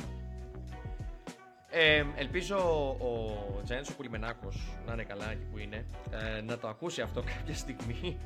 να το ακούσει αυτό κάποια στιγμή και να μας πει ε, τις εντυπώσεις του σε σύγκριση με αυτά που έλεγε στην αρχή της χρονιάς για εκείνον. Ε, είναι ο καλύτερος Κάρλος Σάινθ που έχουμε δει. Ε, αλλά εγώ θα το. θα το. θα γίνω δικηγόρος του διαβόλου. Και θα σταθώ, ας πούμε, ε, επικριτικά απέναντι του. Υπάρχει ένα τεράστιο αλλά, ένα αλλά με κεφαλαία. Ήταν μια σεζόν Δημήτρη, που νομίζω ότι είναι το 2021 η σεζόν με τη λιγότερη πίεση που έχει ασκηθεί ποτέ στην ομάδα της Ferrari. Θυμάσαι εσύ ποτέ πριν τα προηγούμενα 20 χρόνια τουλάχιστον, ε, 15 χρόνια παρακολουθώ εγώ Φόρμουλα 1, πάνω από 20 και από βιβλιογραφία παλιότερη που έχουμε δει, ρετρό ιστορίες και, και, και. Θυμάσαι ποτέ πριν ε, όλα αυτά τα χρόνια, από το 1990 ας πούμε και έπειτα, η Ferrari να έχει τόσο λίγη πίεση Καμία. όσο φέτος; Ούτε μία. Ακριβώς. Λοιπόν, ε, τερμάτισε λοιπόν ε, ε, και τερμάτισε ναι μεν όλους τους αγώνες. Είχε απαράμιλη σταθερότητα. Στην οδήγησή του έχει δύο ενδέκατε θέσεις. Ε, έχει, έχει δύο ενδέκατε θέσεις στην Πορτογαλία και στη Γαλλία που η Ferrari ήταν ο χειρότερος αγώνας. Η Γαλλία ήταν το Paul Ricard ο χειρότερος αγώνας Ferrari φέτος. Ε, είναι εισάξει η σταθερότητά του μεν ε, με εκείνη του Verstappen που κατέξυσε και το πρωτάθλημα. Αλλά τι θα γίνει όταν ε, πλέον η Ferrari ε, βρεθεί με ένα μονοθέσιο διεκδικητή του τίτλου; Πού θα επικεντρωθεί το ενδιαφέρον Αυτό της άμα. Ασχέτως κατάστασης, ασχέτως, ασχέτως κατάστασης, ασχέτως κατάστασης των, ε, των οδηγών ε, και Αυτό- φόρμας. αυτό- Εγώ πιστεύω στο Leclerc. Αυτό καλός ή νομίζω, κακός. Και αυτό είναι νομίζω μεγάλη αδικία. ότι είναι μεγάλη επιτυχία του Κάρλος Σάιν ότι δεν μπορώ να στο, να στο απαντήσω άμεσα. Ότι πρέπει να το σκεφτώ έστω και λίγο. Ναι, ναι, ναι. Εντάξει. Δηλαδή, απίστευτη εμφάνιση. Αλλά είναι, είναι, είναι... Ναι, μεν είναι η καλύτερη του σεζόν. Ναι, μεν ε, οδήγησε άψογα όλους τους αγώνες. Αλλά είναι αυτό, είναι αυτό που σου ανέφερα και πριν, ότι είχε ελάχιστη πίεση φέτος η Ferrari. Δηλαδή, δεν, ε, ε, πο- ε, ποτέ πριν η Ferrari ε, δεν είχε ε, τόσο μικρό βάρος για να σηκώσει. Όχι, συμφωνώ Ε, ας απόλυτα, πούμε. αλλά. Γιατί οκ. η κατάσταση. Η κατάσταση, η, κατάσταση, η, κατάσταση, η κατάσταση με τη Scuderia είναι γνωστή, έτσι, επικοινωνιακά και Μμμ. σε όλους τους τομείς μάλλον. Το πώς ε, ε, τα μέσα και ε, ο περίγυρος ας πούμε ε, λειτουργεί όταν, ανάλογα με την ε, φόρμα της ομάδας. Όχι, ο, έτσι. ο, ο Σάινθ για μένα έχει κάνει μια τέλεια σεζόν. Ε, δεν λέει κάτι αυτό για μένα για του χρόνου, αλλά ακόμα. Αλλά αν ξεκινήσει η σεζόν όπως τελείωσε η φετινή, η κουβέντα που θα έχουμε και η Ferrari είναι σε ένα μονοθέσιο που πάει για τίτλο ή είναι μπροστά, η κουβέντα που θα έχουμε θα είναι πολύ μεγάλη. Και όχι μόνο εμείς, φυσικά είναι και η Ferrari. Έτσι, γιατί ο Σάινθ το έχει κερδίσει αυτό που έκανε φέτος.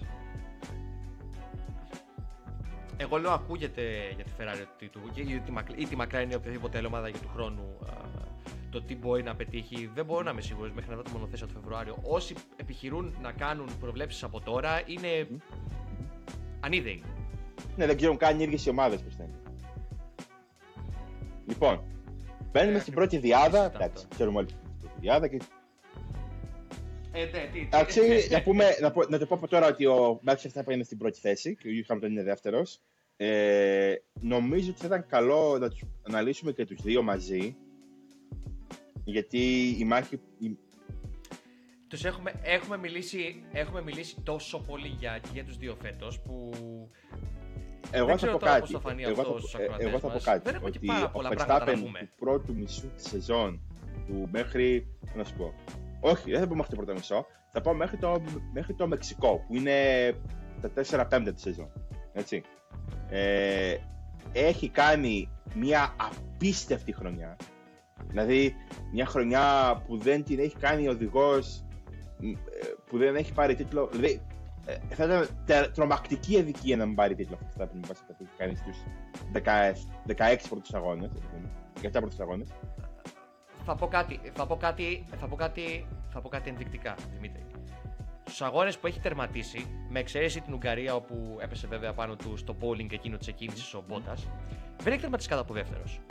Ένα-δύο είναι. Όλοι, όλοι, όλοι οι τερματισμοί. Έχει, έχει δηλαδή ε, έχει πάρει κατάταξη μεν στο Μπακού, αλλά έχει εγκαταλείψει με το πλατάρισμα. Έχει εγκαταλείψει τη Μεγάλη Βρετανία, έχει εγκαταλείψει στην Ιταλία και έχει και την Ουγγαρία που τερμάτισε ένατος για τους λόγους που αναφέραμε πριν. Από εκεί και πέρα, σε όλες τις υπόλοιπες αγώνες δεν έχει τερματίσει κάτω από δεύτερος. Είτε έχει νικήσει και κατέκτησε φέτος Ναι, δεν είχε, ας πούμε, είτε έχει τερματίσει δεν δεύτερος. είχε αγώνε σαν το Μονακό του Από εκεί και πέρα- Χάμιλτον ή σαν την Αυστρία του Χάμιλτον. Σαν τον Πακού του Χάμιλτον, ναι. ναι. Σαν τον λάθη Μπακού και του τέτοια. Χάμιλτον. Ε, ο Φιστέπερ έχει κάνει μια αδιανόητη χρονιά. Ακριβώς. Δηλαδή, μια τέλεια χρονιά. Και θέλω να δεν ξέρω πώς θα το. Δηλαδή, θα ήταν. Μπο- Μπορεί ο, το, ο τερματισμό που έγινε, το είπαμε και στο podcast, ότι δεν του ταιριάζει να, να, το, να το πάρει έτσι για, για, αυτή, για αυτή τη χρονιά. Ε, το να, το, να, να, να, δικη- όχι, όχι. Να, να το πάρει με αυτόν τον, Αλλά ε, ταιριάζει τον, να το τον πάρει. τρόπο, να έχει αστερίσκο. Δηλαδή, ο Verstappen έχει κάνει μια τέλεια χρονιά, αξίζει να το πάρει 100%. Δηλαδή, ε, έπρεπε, εγώ πιστεύω ότι μπορούσε να το έχει πάρει και πιο νωρίς, αν, αν δεν του έβαιναν τι αναποδιέ που του έγιναν φέτος. Γιατί του είχαν πολλές.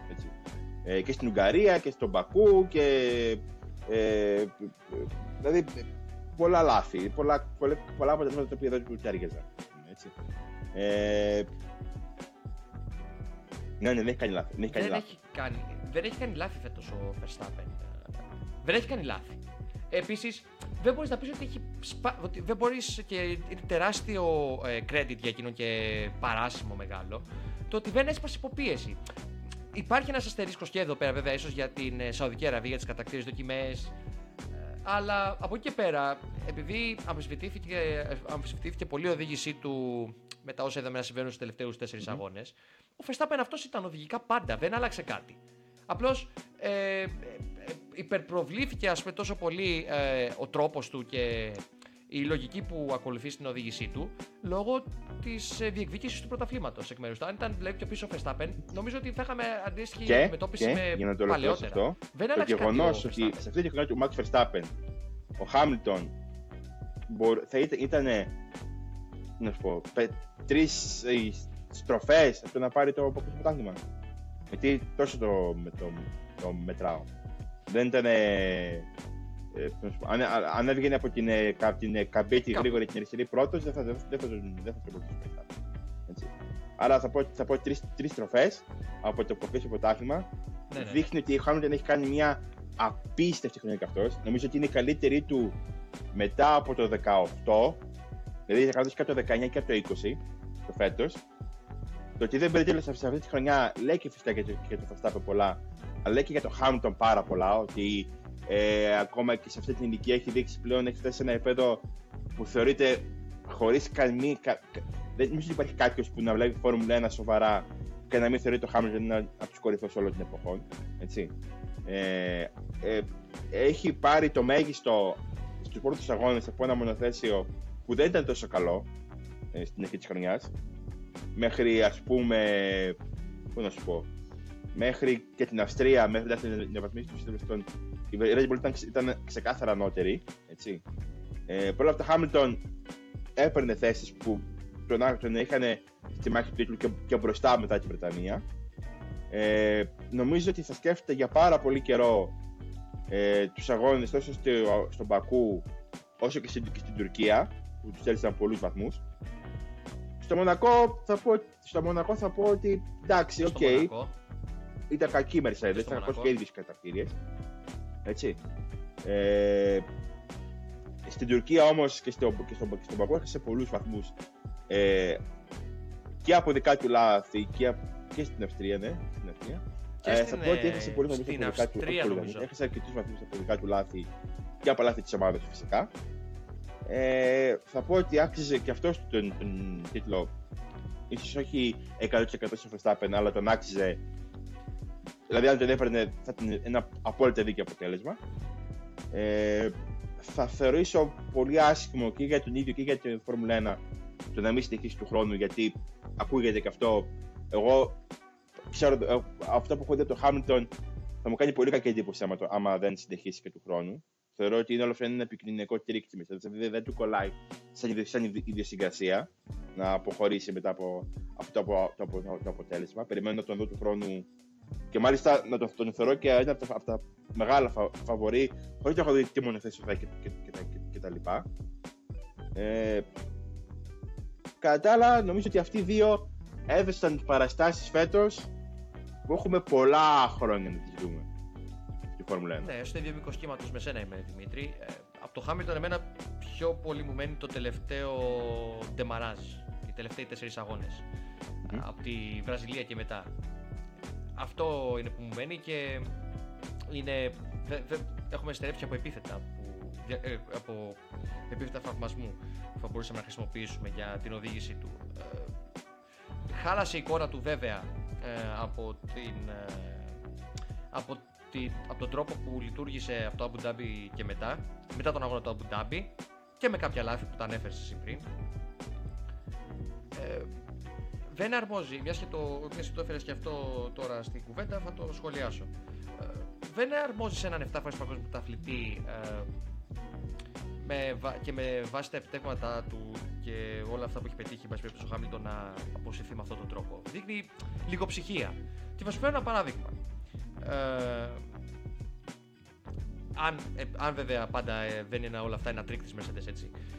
Ο Damon Hill το 1994 μετά τα όσα έγιναν με τον Μίκαελ Σουμάκερ στην Αδελαΐδα θα έπρεπε να αποσυρθεί ή όχι, νομίζεις εσύ; Με βάση τη λογική του Χάμιλτον και με βάση. Όχι. Μα όχι, όχι.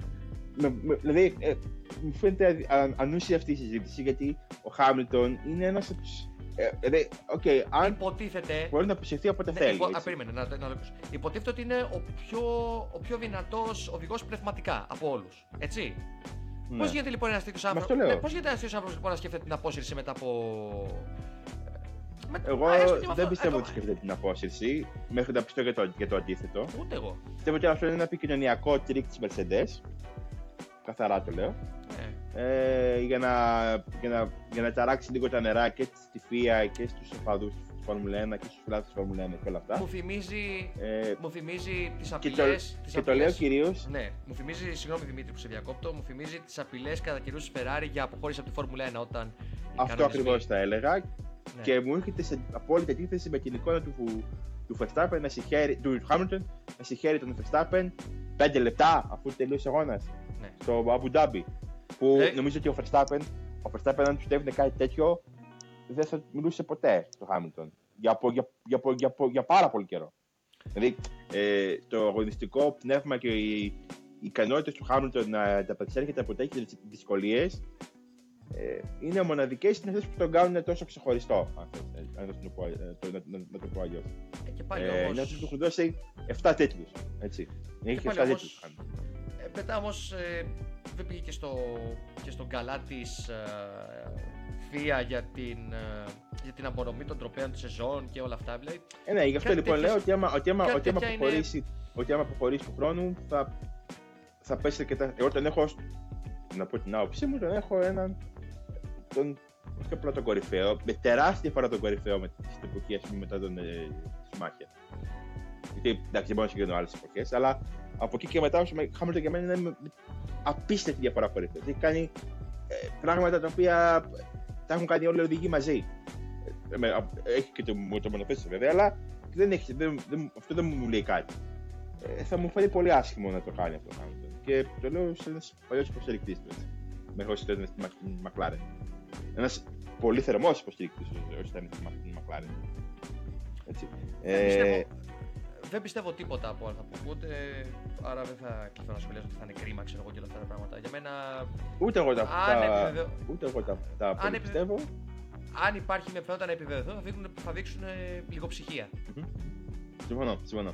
Ε, τώρα, τελειώσαμε το τοπικό C. Θέλω να μου πεις ε, την καλύτερη ομάδα της φετινή σεζόν. Η Red Bull.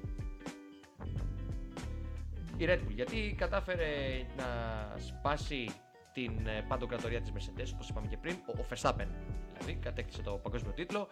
Οριακά έχασε το πρωτάθλημα κατασκευαστών λόγω της, ε, λόγω της ατυχίας του Πέρες να βρεθεί στο λάθος μέρος, στη λάθος στιγμή στην επανεκκίνηση στο, στη Τζέντα.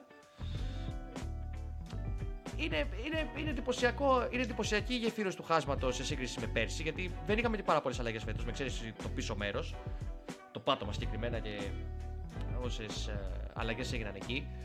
Δεν περίμενα σε καμία περίπτωση πριν πατήσουν τα μονοθέσια πίστα στο Bahrain για τις ε, δοκιμές εξέλιξης το Μάρτιο, στι αρχές Μαρτίου, ότι η Red Bull θα ε, είχε τη δυνατότητα να καλύψει ε, αυτό το έδαφος από τη Mercedes, η οποία πέρσι έκανε πλάκα, Μμμ. ας πούμε. Μμμ. Ε, ούτε εγώ το περίμενα. Ήταν έκπληξη για μένα ότι η Red Bull ήταν ταχύτερη μέχρι την Αυστρία. Σίγουρα. Ήταν ξεκάθαρα ταχύτερη. Έτσι. Ε, Μμμ. η Mercedes έκανε ένα τρομερό δεύτερο μισό σε κάθε περίπτωση. Δηλαδή, ε, νομίζω δεν έλειψε καθόλου από το πάθρο από την Ολλανδία και μετά. Ε, ή από το, και από το, και στο Βέλγιο πήρε, οπότε από το Βέλγιο και μετά. Ε, ναι, νομίζω ότι η εικόνα της Mercedes στο πρώτο μισό την κάνει λίγο πιο ε, ευάλωτη. Δηλαδή, ειδικά με το Αζερβαϊτζάν, με, κάτι, ε, με την ε, πολύ κακή εμφάνιση στη Γαλλία που έχασε μια νίκη και τους περάσει μέσα στην πίστη και οι δύο Red Bull. που Είναι κάτι που δεν έχουμε δει Το Μονακό. στο, στο, στο Μονακό που ε, και λάθος στρατηγική και με το επιστόπ του Μπότας. Ε, ναι, και στην. Από εκεί, από εκεί και μετά, από ένα σημείο και μετά, παίρνει το ανώτερο αποτέλεσμα που μπορούσε να πάρουν ε, σε κάθε αγώνα. Ε, Α πούμε από τη Βρετανία και μετά. Ε, ναι, η Red Bull όμως είχε αυτό το κάτι παραπάνω που ε, δεν έφτανε για να πάρει το, το, το, το, το κατασκεύασμα να πει στη μηχανή τη Mercedes, αλλά όχι στη μηχανή ω σαν οργάνωση. Έτσι. Η μηχανή, όπως λέμε στο ποδόσφαιρο, της έχει η μηχανή ποδοσφαίρου. Ε, η Mercedes είναι μια μηχανή Formula 1 σαν οργα, οργανισμός. Ε, Παρ' όλα αυτά, το ότι πρέπει να ο, ο Verstappen οφείλεται και φυσικά και στο- και στο μονοθέσιο και σε πολύ καλές στρατηγικές μέσα στη, μέσα στη- μέσα στη σεζόν, στη Γαλλία, ε, στην, ε, στο Μεξικό, στο Αμπου Ντάμπι, ε, και στην Αμερική, στη ΖΕΠΑ, πολύ, επίσης πολύ καλή στρατηγική. Ε, ε, γενικά έμοιαζε λίγο να είναι λίγο πιο on, να είναι λίγο πιο πολύ ε, έντονη η Mercedes, δεν είναι η, η Red Bull, να είναι λίγο πιο ε, αφοσιωμένη όλη τη χρονιά. Ε, και αυτό νομίζω που την κάνει τη διαφορά. Τώρα, χειρότερη ομάδα. Πες. Ξεχνάς κάτι. Ξε... Ναι. Ξεχνάς κάτι, ξέχασες κάτι. Δεν Honda, αναφέρθηκε ναι. στη Honda. Κακός. Δεν, αναφε... δεν αναφέρθηκε στη Honda η οποία αποχωρεί από το. Αποχωρεί sport με, φαινομενικά. με, με Βέβαια. πολλά. Ε, με πολλούς αστερίσκους. Ναι, ναι. Αστερίσκους, με πολλούς αστερίσκους. Αποχωρεί, αλλά δεν, δεν αποχωρεί. Και θα. Και παρα... Ναι, αποχωρεί, αλλά δεν αποχωρεί. Έχει παραχωρήσει τα πνευματικά δικαιώματα της χρήσης των μονάδων ισχύων στη στη Red Bull, η οποία θα τους εξελίσσει ε, δίπλα στο παρόν εργοστάσιο της ομάδας στη Μεγάλη Βρετανία, στο Milton Keynes. Ε, είναι εντυπωσιακή και η, με, η μετάλλαξη της Honda, ας πούμε, από μια ομάδα που βρισκόταν σε ένα καθεστώς ανυποληψίας, ας πούμε, στην περίοδο της McLaren σε πρωταθλήτρια ομάδα ε, μερικά χρόνια αργότερα, τέσσερα χρόνια αργότερα περίπου. Ε, τα έδωσαν όλα, το περιμέναμε, ξέραμε πριν ξεκινήσει η φετινή σεζόν ότι αυτή θα ήταν η τελευταία τους ε, σεζόν ως εργοστάσιο στο σπορ. Τα δώσανε όλα, πετύχαν. Συγχαρητήρια, τερά, ε, πολλά συγχαρητήρια στους Ιάπωνες ε, και ελπίζουμε να τους ξαναδούμε στο σπορ. Και κάτι μου λέει ότι θα τους ξαναδούμε. Και εγώ πιστεύω ότι πριν κάνουν τους νέους, τους νέους κινητήρες θα τους ξαναδούμε στο σπορ. Γιατί όχι; Κάτι μου λέει. Λοιπόν, χειρότερη ομάδα, συμφωνήσαμε και οι δύο. Και Ναι, ναι. δεν μου φαίνεται και πολύ καλή εικόνα της και, και, και, και για του χρόνου, να σου πω την, την αλήθεια. Η Aston Martin. Η Άστον Μάρτιν Δημήτρη επανήλθε σε αυτά που είχαμε συνηθίσει την ομάδα αυτή με τις προηγούμενες ονομασίες της, θα έλεγα. Μετά, Ε, τη... Μετά τον κρότο, ας πούμε, τον περσινό και τον προπέρσινο, ε, επανήλθε στα λογικά της, ας πούμε, επίπεδα απόδοσης. Διαφωνώ λίγο. Εγώ, εγώ αυτό πιστεύω. Εγώ, εγώ να, να αναφέρω κάτι. Είχα την αίσθηση, και βέβαια να το παίξω μεταξύ των προφήτης, αλλά είχα την αίσθηση πριν ξεκινήσει η σεζόν ότι κάτι τέτοιο θα βλέπαμε από την Aston Martin. Πολύς, ε, πολύς λόγος για μετατροπή σε Aston Martin, νέα χρώματα, ας πούμε μια εμβληματική ονομασία, προσωπικό πολύ έμπειρο. Ε, έρχονταν και με φόρα από πέρσι και τις νίκες, pole position που πέτυχαν και τη δυναμική που είχαν και όλα αυτά. Κάτι μου έλεγε, κάτι, κάτι δεν μου άρεσε όμως για φέτος. Κάτι, κάτι είχα την αίσθηση ότι δεν θα πήγαινε και τόσο πολύ καλά. Και αν θες, καφρέφτης είναι η Mercedes, από την οποία ε, σε μεγάλο βαθμό ας πούμε έπαιρναν ε, στοιχεία από το μονοθέσιο της, από το μονοθέσιό τους ε, και χρησιμοποιούσαν στο δικό τους, έτσι. Ε, βλέποντας λοιπόν τη Mercedes σχετικά πίσω στην αρχή, ήμουν βέβαιος, κάτι παραπάνω βέβαιος, ότι η Aston Martin θα ήταν ε, ακόμα πιο πίσω. Και ειδικά αν ε, αναλογιστούμε ότι το 22 έρχονται μεγάλες αλλαγές και δίνεται η ευκαιρία ας πούμε, σε αυτή την τεράστια επένδυση του Lawrence Stroll να αποδώσει πλέον τους πρώτους της καρπούς ε, ήταν κάτι παραπάνω από βέβαιο ότι αν και εφόσον δεν τους έβγαιναν ε, όσα, δο- όσα περίμεναν να δουν φέτος ε, θα επικεντρώναν στο 22 και αυτό έκαναν. Αλλά ναι, υπάρχει, υπάρχει ένα μεγάλο ερωτηματικό και σε αυτή την περίπτωση ε, για του χρόνου ή του ύψου του βάθους, θα έλεγα εκεί. Δε, δε, είπα, δεν θέλω να κάνω προβλέψεις, αλλά κάτι μου λέει ότι είτε θα τους δούμε πολύ χαμηλά, είτε, να κα- είτε στα επίπεδα του 20, ας πούμε, και του 21, και του 19, συγγνώμη. Μμμ, Το ακούω, το ακούω. Ε, Το 20 βασικά, όχι το, το, το 20, το 20, όχι το 19, λάθος. ε, εγώ θα διαφωνήσω ότι η Aston Martin έμοιαζε λίγο με την προηγούμενη σεζόν της Force India, γιατί η Force India ήταν σταθερά και άρχισε πέμπτη ομάδα εδώ και 4-5 χρόνια. Ε, ε, Παρ' όλα αυτά, νομίζω ότι η απογοήτευση ήρθε το γεγονός ότι με λίγες με ελάχιστες αλλαγές στα μονοθέσια από τη μία στην άλλη και με ίσως τον κορυφαίο κινητήρα του grid, με ένα κινητήρα που η McLaren που ήταν πολύ κοντά στο Aston Martin πήρε την ε, τέταρτη θέση και μπορούσε να πάρει και την τρίτη. Η Aston Martin ήταν 7η, ήταν πιο κοντά στο τέλος της σεζόν στη Williams παρά στη McLaren. Με, τε- με, με την εξέλιξη, ας πούμε, του ενός μονοθεσίου που την έφερε στην τρίτη θέση. πέρσι. Μου φαίνεται πολύ, πολύ, πολύ μεγάλη η απόκληση. Ε, Όταν μιλήσαμε στο top, όταν, όταν κάναμε λόγο στο top 20 για τον Sebastian Vettel, ανέφερα ότι τελείωσαν όλα για τον ίδιο στην Ουγγαρία και για την ομάδα. Έτσι, και θα το επαναλάβω και τώρα αυτό. Ε, από εκείνο το σημείο και τα φάνηκε πραγματικά ότι τα παράτησαν. ε, ωραία. Τώρα, η μεγαλύτερη έκπληξη της σεζόν. Ε, θα σου κάνω αντιλάμβανο για να το πεις εσύ. Ε, ε, τι να πω, δεν ξέρω. Ε, ακόμα προβληματίζομαι παρότι έχουμε, έχουμε σχεδιάσει στο περίπου τι θα πούμε έτσι πριν ε, βγούμε ε, να γράψουμε. Πες το τώρα, τώρα μην γίνεις, πες το. Για εμένα, Δεν κα, υπάρχει, κατά τη ναι. γνώμη τη δική μου, έτσι. Όχι, όχι, όχι, όχι. Ένα έχουμε πει. Αυτό που έχουμε, που έχουμε, που έχουμε πει. Αν σου πω ότι δεν θυμάμαι γιατί προσπαθούσα να σκεφτώ κι εγώ άλλες εκπλήξεις.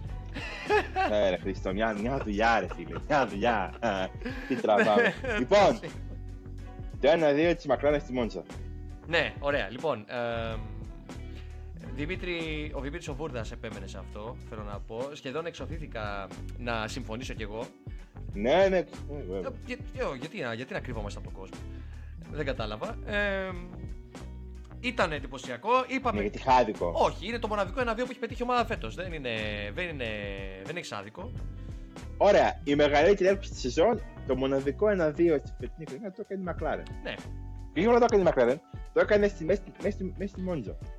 ναι, αλλά. Από όλες τις πίστες του πρωταθλήματος. Αλλά γενικά είναι μια σεζόν όπου η τέταρτη θέση στο τέλος ε, στους κατασκευαστές θα τολμήσω να πω ότι μπορεί να την πεις και αποτυχία.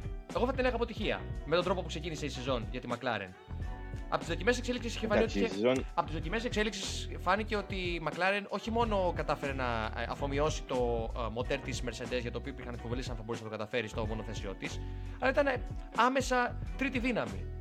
Η Ferrari σταδιακά έχτισε, έχτισε ας πούμε. Ναι, και- εγώ θα σου πω ότι στον Μπακού, ότι στον Μπακού η Ferrari ήταν μπροστά στην, βαθ- στην βαθμολογία και είχε πάρει και pole position ο Leclerc. Έχει, ατυχη, έχει κάποιες ατυχίες η McLaren για το διάστημα και έχει και την αδυναμία του Ρικιάρντο να αποδώσει. Έτσι. Είχε με τον Νόρι ο οποίος πάλευε μόνος του με τα θηρία. Οκ. Ε, Θέλω να πω ότι η Ferrari ήταν από την αρχή, η μάχη για τρίτη θέση ήταν από την αρχή με πολύ έντονη. Εντάξει, εγώ, είχα, Στην άκουσα εγώ, το λέω. εγώ με βάση όσα είχα δει στην αρχή της σεζόν είχα για φαβορί τη McLaren για την τρίτη θέση. Όπως και να έχει, είναι η έκπληξη λοιπόν της σεζόν. Ναι, αν και εγώ θα μπορούσα να πω και την νίκη του Οκόν, θα μπορούσα να πω και δύο-τρία Καλά, ακόμα μπορούσαμε να πάντα. δούμε πάρα πολλά. Αλλά ναι, εντάξει, για ε, λόγους ε, ψυχολογικούς αναφέρουμε την, ε, τη McLaren και το 1-2 Για λόγους στη, ψυχολογικούς. στην Ιταλία. Τι; Και γράφουμε, ε, γράφουμε και μια μισή ώρα. Τι ε, λόγους θεολογικού. Τέλος πάντων. Ε, καλά. λοιπόν, θέλω ένα γενικό σχόλιο για το 21 και τι περιμένεις να δεις το το 22. Ε, κοίταξε, έκανα και, το σχόλιο, έκανα και άλλο σχόλιο στην αρχή για το 2021. Ε, να σταθώ λίγο στα αρνητικά που είδαμε περισσότερο. Μμμ, μμμ. Γιατί είχαμε κάνει και το review βέβαια του πρώτου μισού, αλλά όταν ε, έχουμε βιώσει ε, τη φάρσα αυτή ε, στο Βέλγιο, ε, τις αποφάσεις των αγωνοδικών, την ανεπάρκεια του Μάικλ Μάση που έβαλε το χέρι του και στο αποτέλεσμα που είπαμε και στην εισαγωγή μας ε, τη λειτουργία για το καθεστώς των sprint αγώνων γιατί είχαμε και sprint αγώνες έτσι ε, οι οποίοι του χρόνου που πολλαπλασιάζονται θα έχουμε 6 sprint αγώνες είπαμε τις πληροφορίες ε, δεν θυμάμαι ακριβώς τώρα σε ποιες πίστες η αλήθεια είναι. Δεν, θυμάμαι, ε, δεν ξέρω αν τις έχεις εσύ. Θα ξεκινήσουμε με, με, θα ξεκινήσουμε με sprint αγώνα. στο Ωραία, Μπακού. ναι. Ε, το καθεστώς με τον sprint αγώνων και ε, το πώς θα πρέπει να αναθεωρηθεί ας πούμε το πώς το πώς λαμβάνουν χώρα αυτοί. Ε, είναι όλα αυτά, ε, συμ- είναι όλα αυτά σημεία και ε, σημάδια που θα πρέπει η Φόρμουλα 1 να εντοπίσει ε, τα θετικά και τα αρνητικά.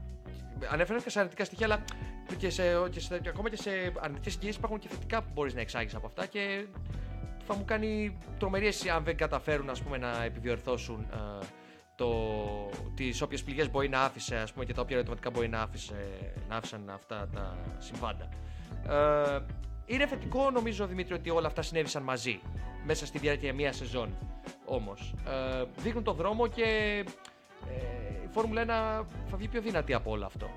Ε, από εκεί και πέρα Μμμ.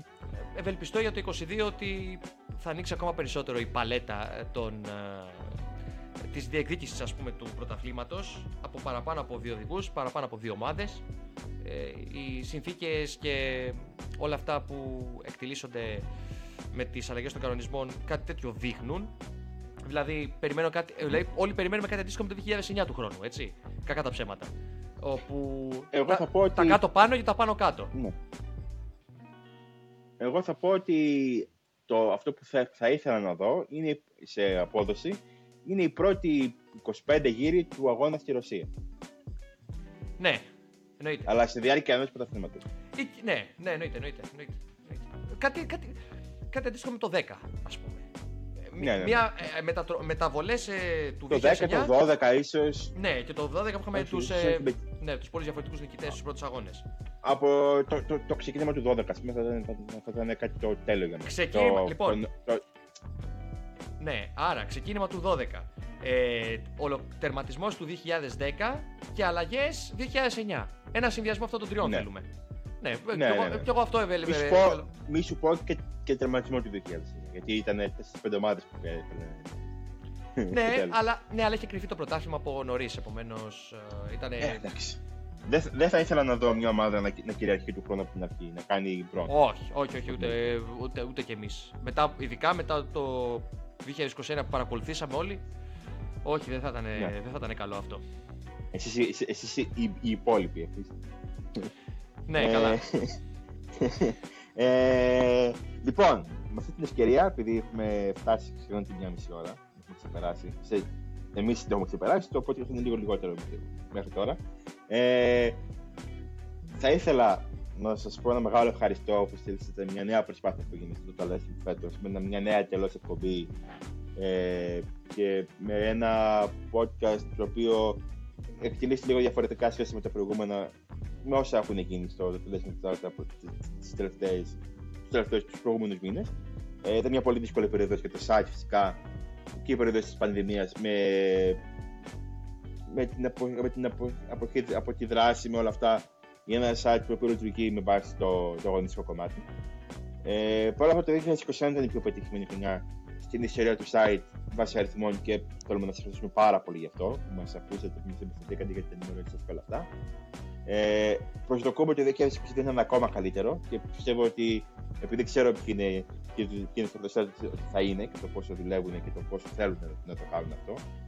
Ε, θε, ήθελα να, θέλω να ευχαριστήσω πάρα πολύ Πίτερ Κανάκη για όλα όσα έκανε ε, σε αυτή την, ε, την περίοδο των πάρα πολλών αγώνων, 23 αγώνων Φόρμουλα 1 και άλλους τόσους σχεδόν MotoGP και WRC που ε, ένα πολύ μεγάλο, μια, μια, πολύ μεγάλη χρονιά για το Dota Racing με την φυσικά και του Ακρόπολης, με ε, προσπάθειες, με, με πάρα πολύ υλικό, με συνεντεύξεις, με ε, ε, ιδιαίτερα κείμενα, θα ακολουθήσουν και άλλα τόσα που έχουμε ήδη προγραμματίσει, οι συνεντεύξεις και όλα αυτά. Ε, από μένα ένα πολύ μεγάλο ευχαριστώ και πάλι. Ε, ελπίζουμε το 2022 θα ξεκινήσουμε να τα πω για φυσικά το άντρα κατημένει εδώ πέρα πιο δυνατό από ποτέ ε, και θα μπαίνοντα στη δεύτερη ζωή θα είναι ακόμα, ακόμα καλύτερα από ποτέ θέλω να ε, πιστεύω ε, φυσικά ε, τον Αλέξανδρο το Μόδι, τον ιδιοκτήτη του site και τον κινητήρα του site θα, θα έλεγα για όλη του την βοήθεια που ε, έδωσε φέτος. Θέλω να πω καλή δύναμη στον Τζέντζο Τζον Πουλουμενάκου για τις δυσκολίε που περνάει αυτό τον, τον, τον, τον, καιρό και δεν μπορεί να είναι μαζί μας. Πολλά ευχαριστώ και στον Παναγιώτη τον, τον, τον, Ντάκο για τη βοήθειά του κυρίως στα τεχνικά θέματα, στα podcast και σε όλα αυτά. Και ε, θα... θα μου επιτρέψεις να πω κι εγώ δύο λόγια. Θα, μου επιτρέψεις να πω κι εγώ δύο λόγια μετά. Ε; Ναι. Ε, και πρωτού περάσουμε στον Χρήστο, θέλω να υποσχεθώ σε όλους ότι το 2022 θα είναι πολύ καλή και χρονιά για το Total Racing συνολικά. Χρήστο, πες, ό,τι θες να πεις. Ε, 26 εκπομπές, Undercut, ε, με τα pre-season, ε, παρουσίαση μονοθεσίων, 9,5 μήνες, ε, και πω, πω, αισθάνομαι, και αισθάνομαι λίγο περίεργα που τα λέω όλα αυτά. Ε, η ωραιότερη εμπειρία της ζωής μου Δημήτρη, και δεν το λέω, υπερβολή, δεν το λέω κάθε υπερβολή είναι αυτό, ούτε για να ακουστεί κλεισέ ή οτιδήποτε. Ε, σε μια πολύ δύσκολη περίοδο γενικότερα, σαν αυτή που περνάμε και περάσαμε με τον κορονοϊό και με όλα αυτά που βιώνουμε. Ε, θέλω να ευχαριστήσω και εγώ τον Αλέξανδρο Τομόδη και τον Γρηγόρη το Χαναλαμπίδη, τους ιδιοκτήτες του site, που μου έδωσαν αυτή την ευκαιρία ε, να, να, να είμαι μέλος του Total Racing. Ε, ένα πολύ μεγάλο ευχαριστώ και στον Τζανέτο που και εγώ του εύχομαι ολόψυχα να είναι σύντομα κοντά μας ε, με τον οποίο γράψαμε και τα πρώτα podcast, τα πρώτα 7 νομίζω επεισόδια μαζί. Ε, Πολύ μεγάλο ευχαριστώ στον ε, Παναγιώτη τον Τάκο για την υπομονή που έκανε μαζί μου ε, γιατί πραγματικά έκανε αρκετή υπομονή μαζί μου ο άνθρωπος λόγω της ε, ασχετοσύνης μου στο τεχνολογικό κομμάτι και βέβαια εσένα Δημήτρη, ευχαριστώ πάρα πολύ. Και, και, και τα, τα, τα υπόλοιπα παιδιά που ασχολούνται, τον Αλέξο, τον Ανδρίτσο, τον Μανώλη, τον Μουστεράκη που έχει προσθεθεί τώρα πρόσφατα στην παρέα μας. Και βέβαια εσένα Δημήτρη, ε, που ήσουν συντροφιά, ήμασταν μαζί όλο αυτόν τον καιρό. Ε, χαρά μου που συνεργαστήκαμε. Ελπίζω να συνεχιστεί αυτό και του χρόνου. Και όσο πάει, γιατί πραγματικά νιώθω ότι αυτό που κάνουμε εδώ πέρα είναι κάτι πραγματικά πολύ όμορφο. Ε, τα ανέφερες και εσύ τα υπόλοιπα πριν ε, για, τα, για τις δυσκολίες που έχει περάσει το site και όλα αυτά. Ε, βγήκαν πιο δυνατοί νομίζω. Ε, δεν είναι τυχαίο ότι το Undercut. Ε, γιατί αντιμετωπίσαμε δυσκολίες και φέτος. Το Undercut δεν είναι τυχαίο ότι βγήκε σταθερά. Ήταν το μόνο podcast που βγήκε σταθερά. Εντάξει, δεν γίνεται. Υπό τις προποθέσει που λειτουργεί το site και τις συνθήκες που λειτουργεί, πραγματικά όλοι μα όλοι ε, έδωσαν το 110% των δυναμεών τους και των δυνατοτήτων τους για να κάνουν ό,τι καλύτερο μπορούσαν. Ε, τι να πω, είναι... αισθάνομαι πολύ άσχημα που είναι το τελευταίο επεισόδιο, ξέρεις, έτσι, σχεδόν ε, φορτίζομαι.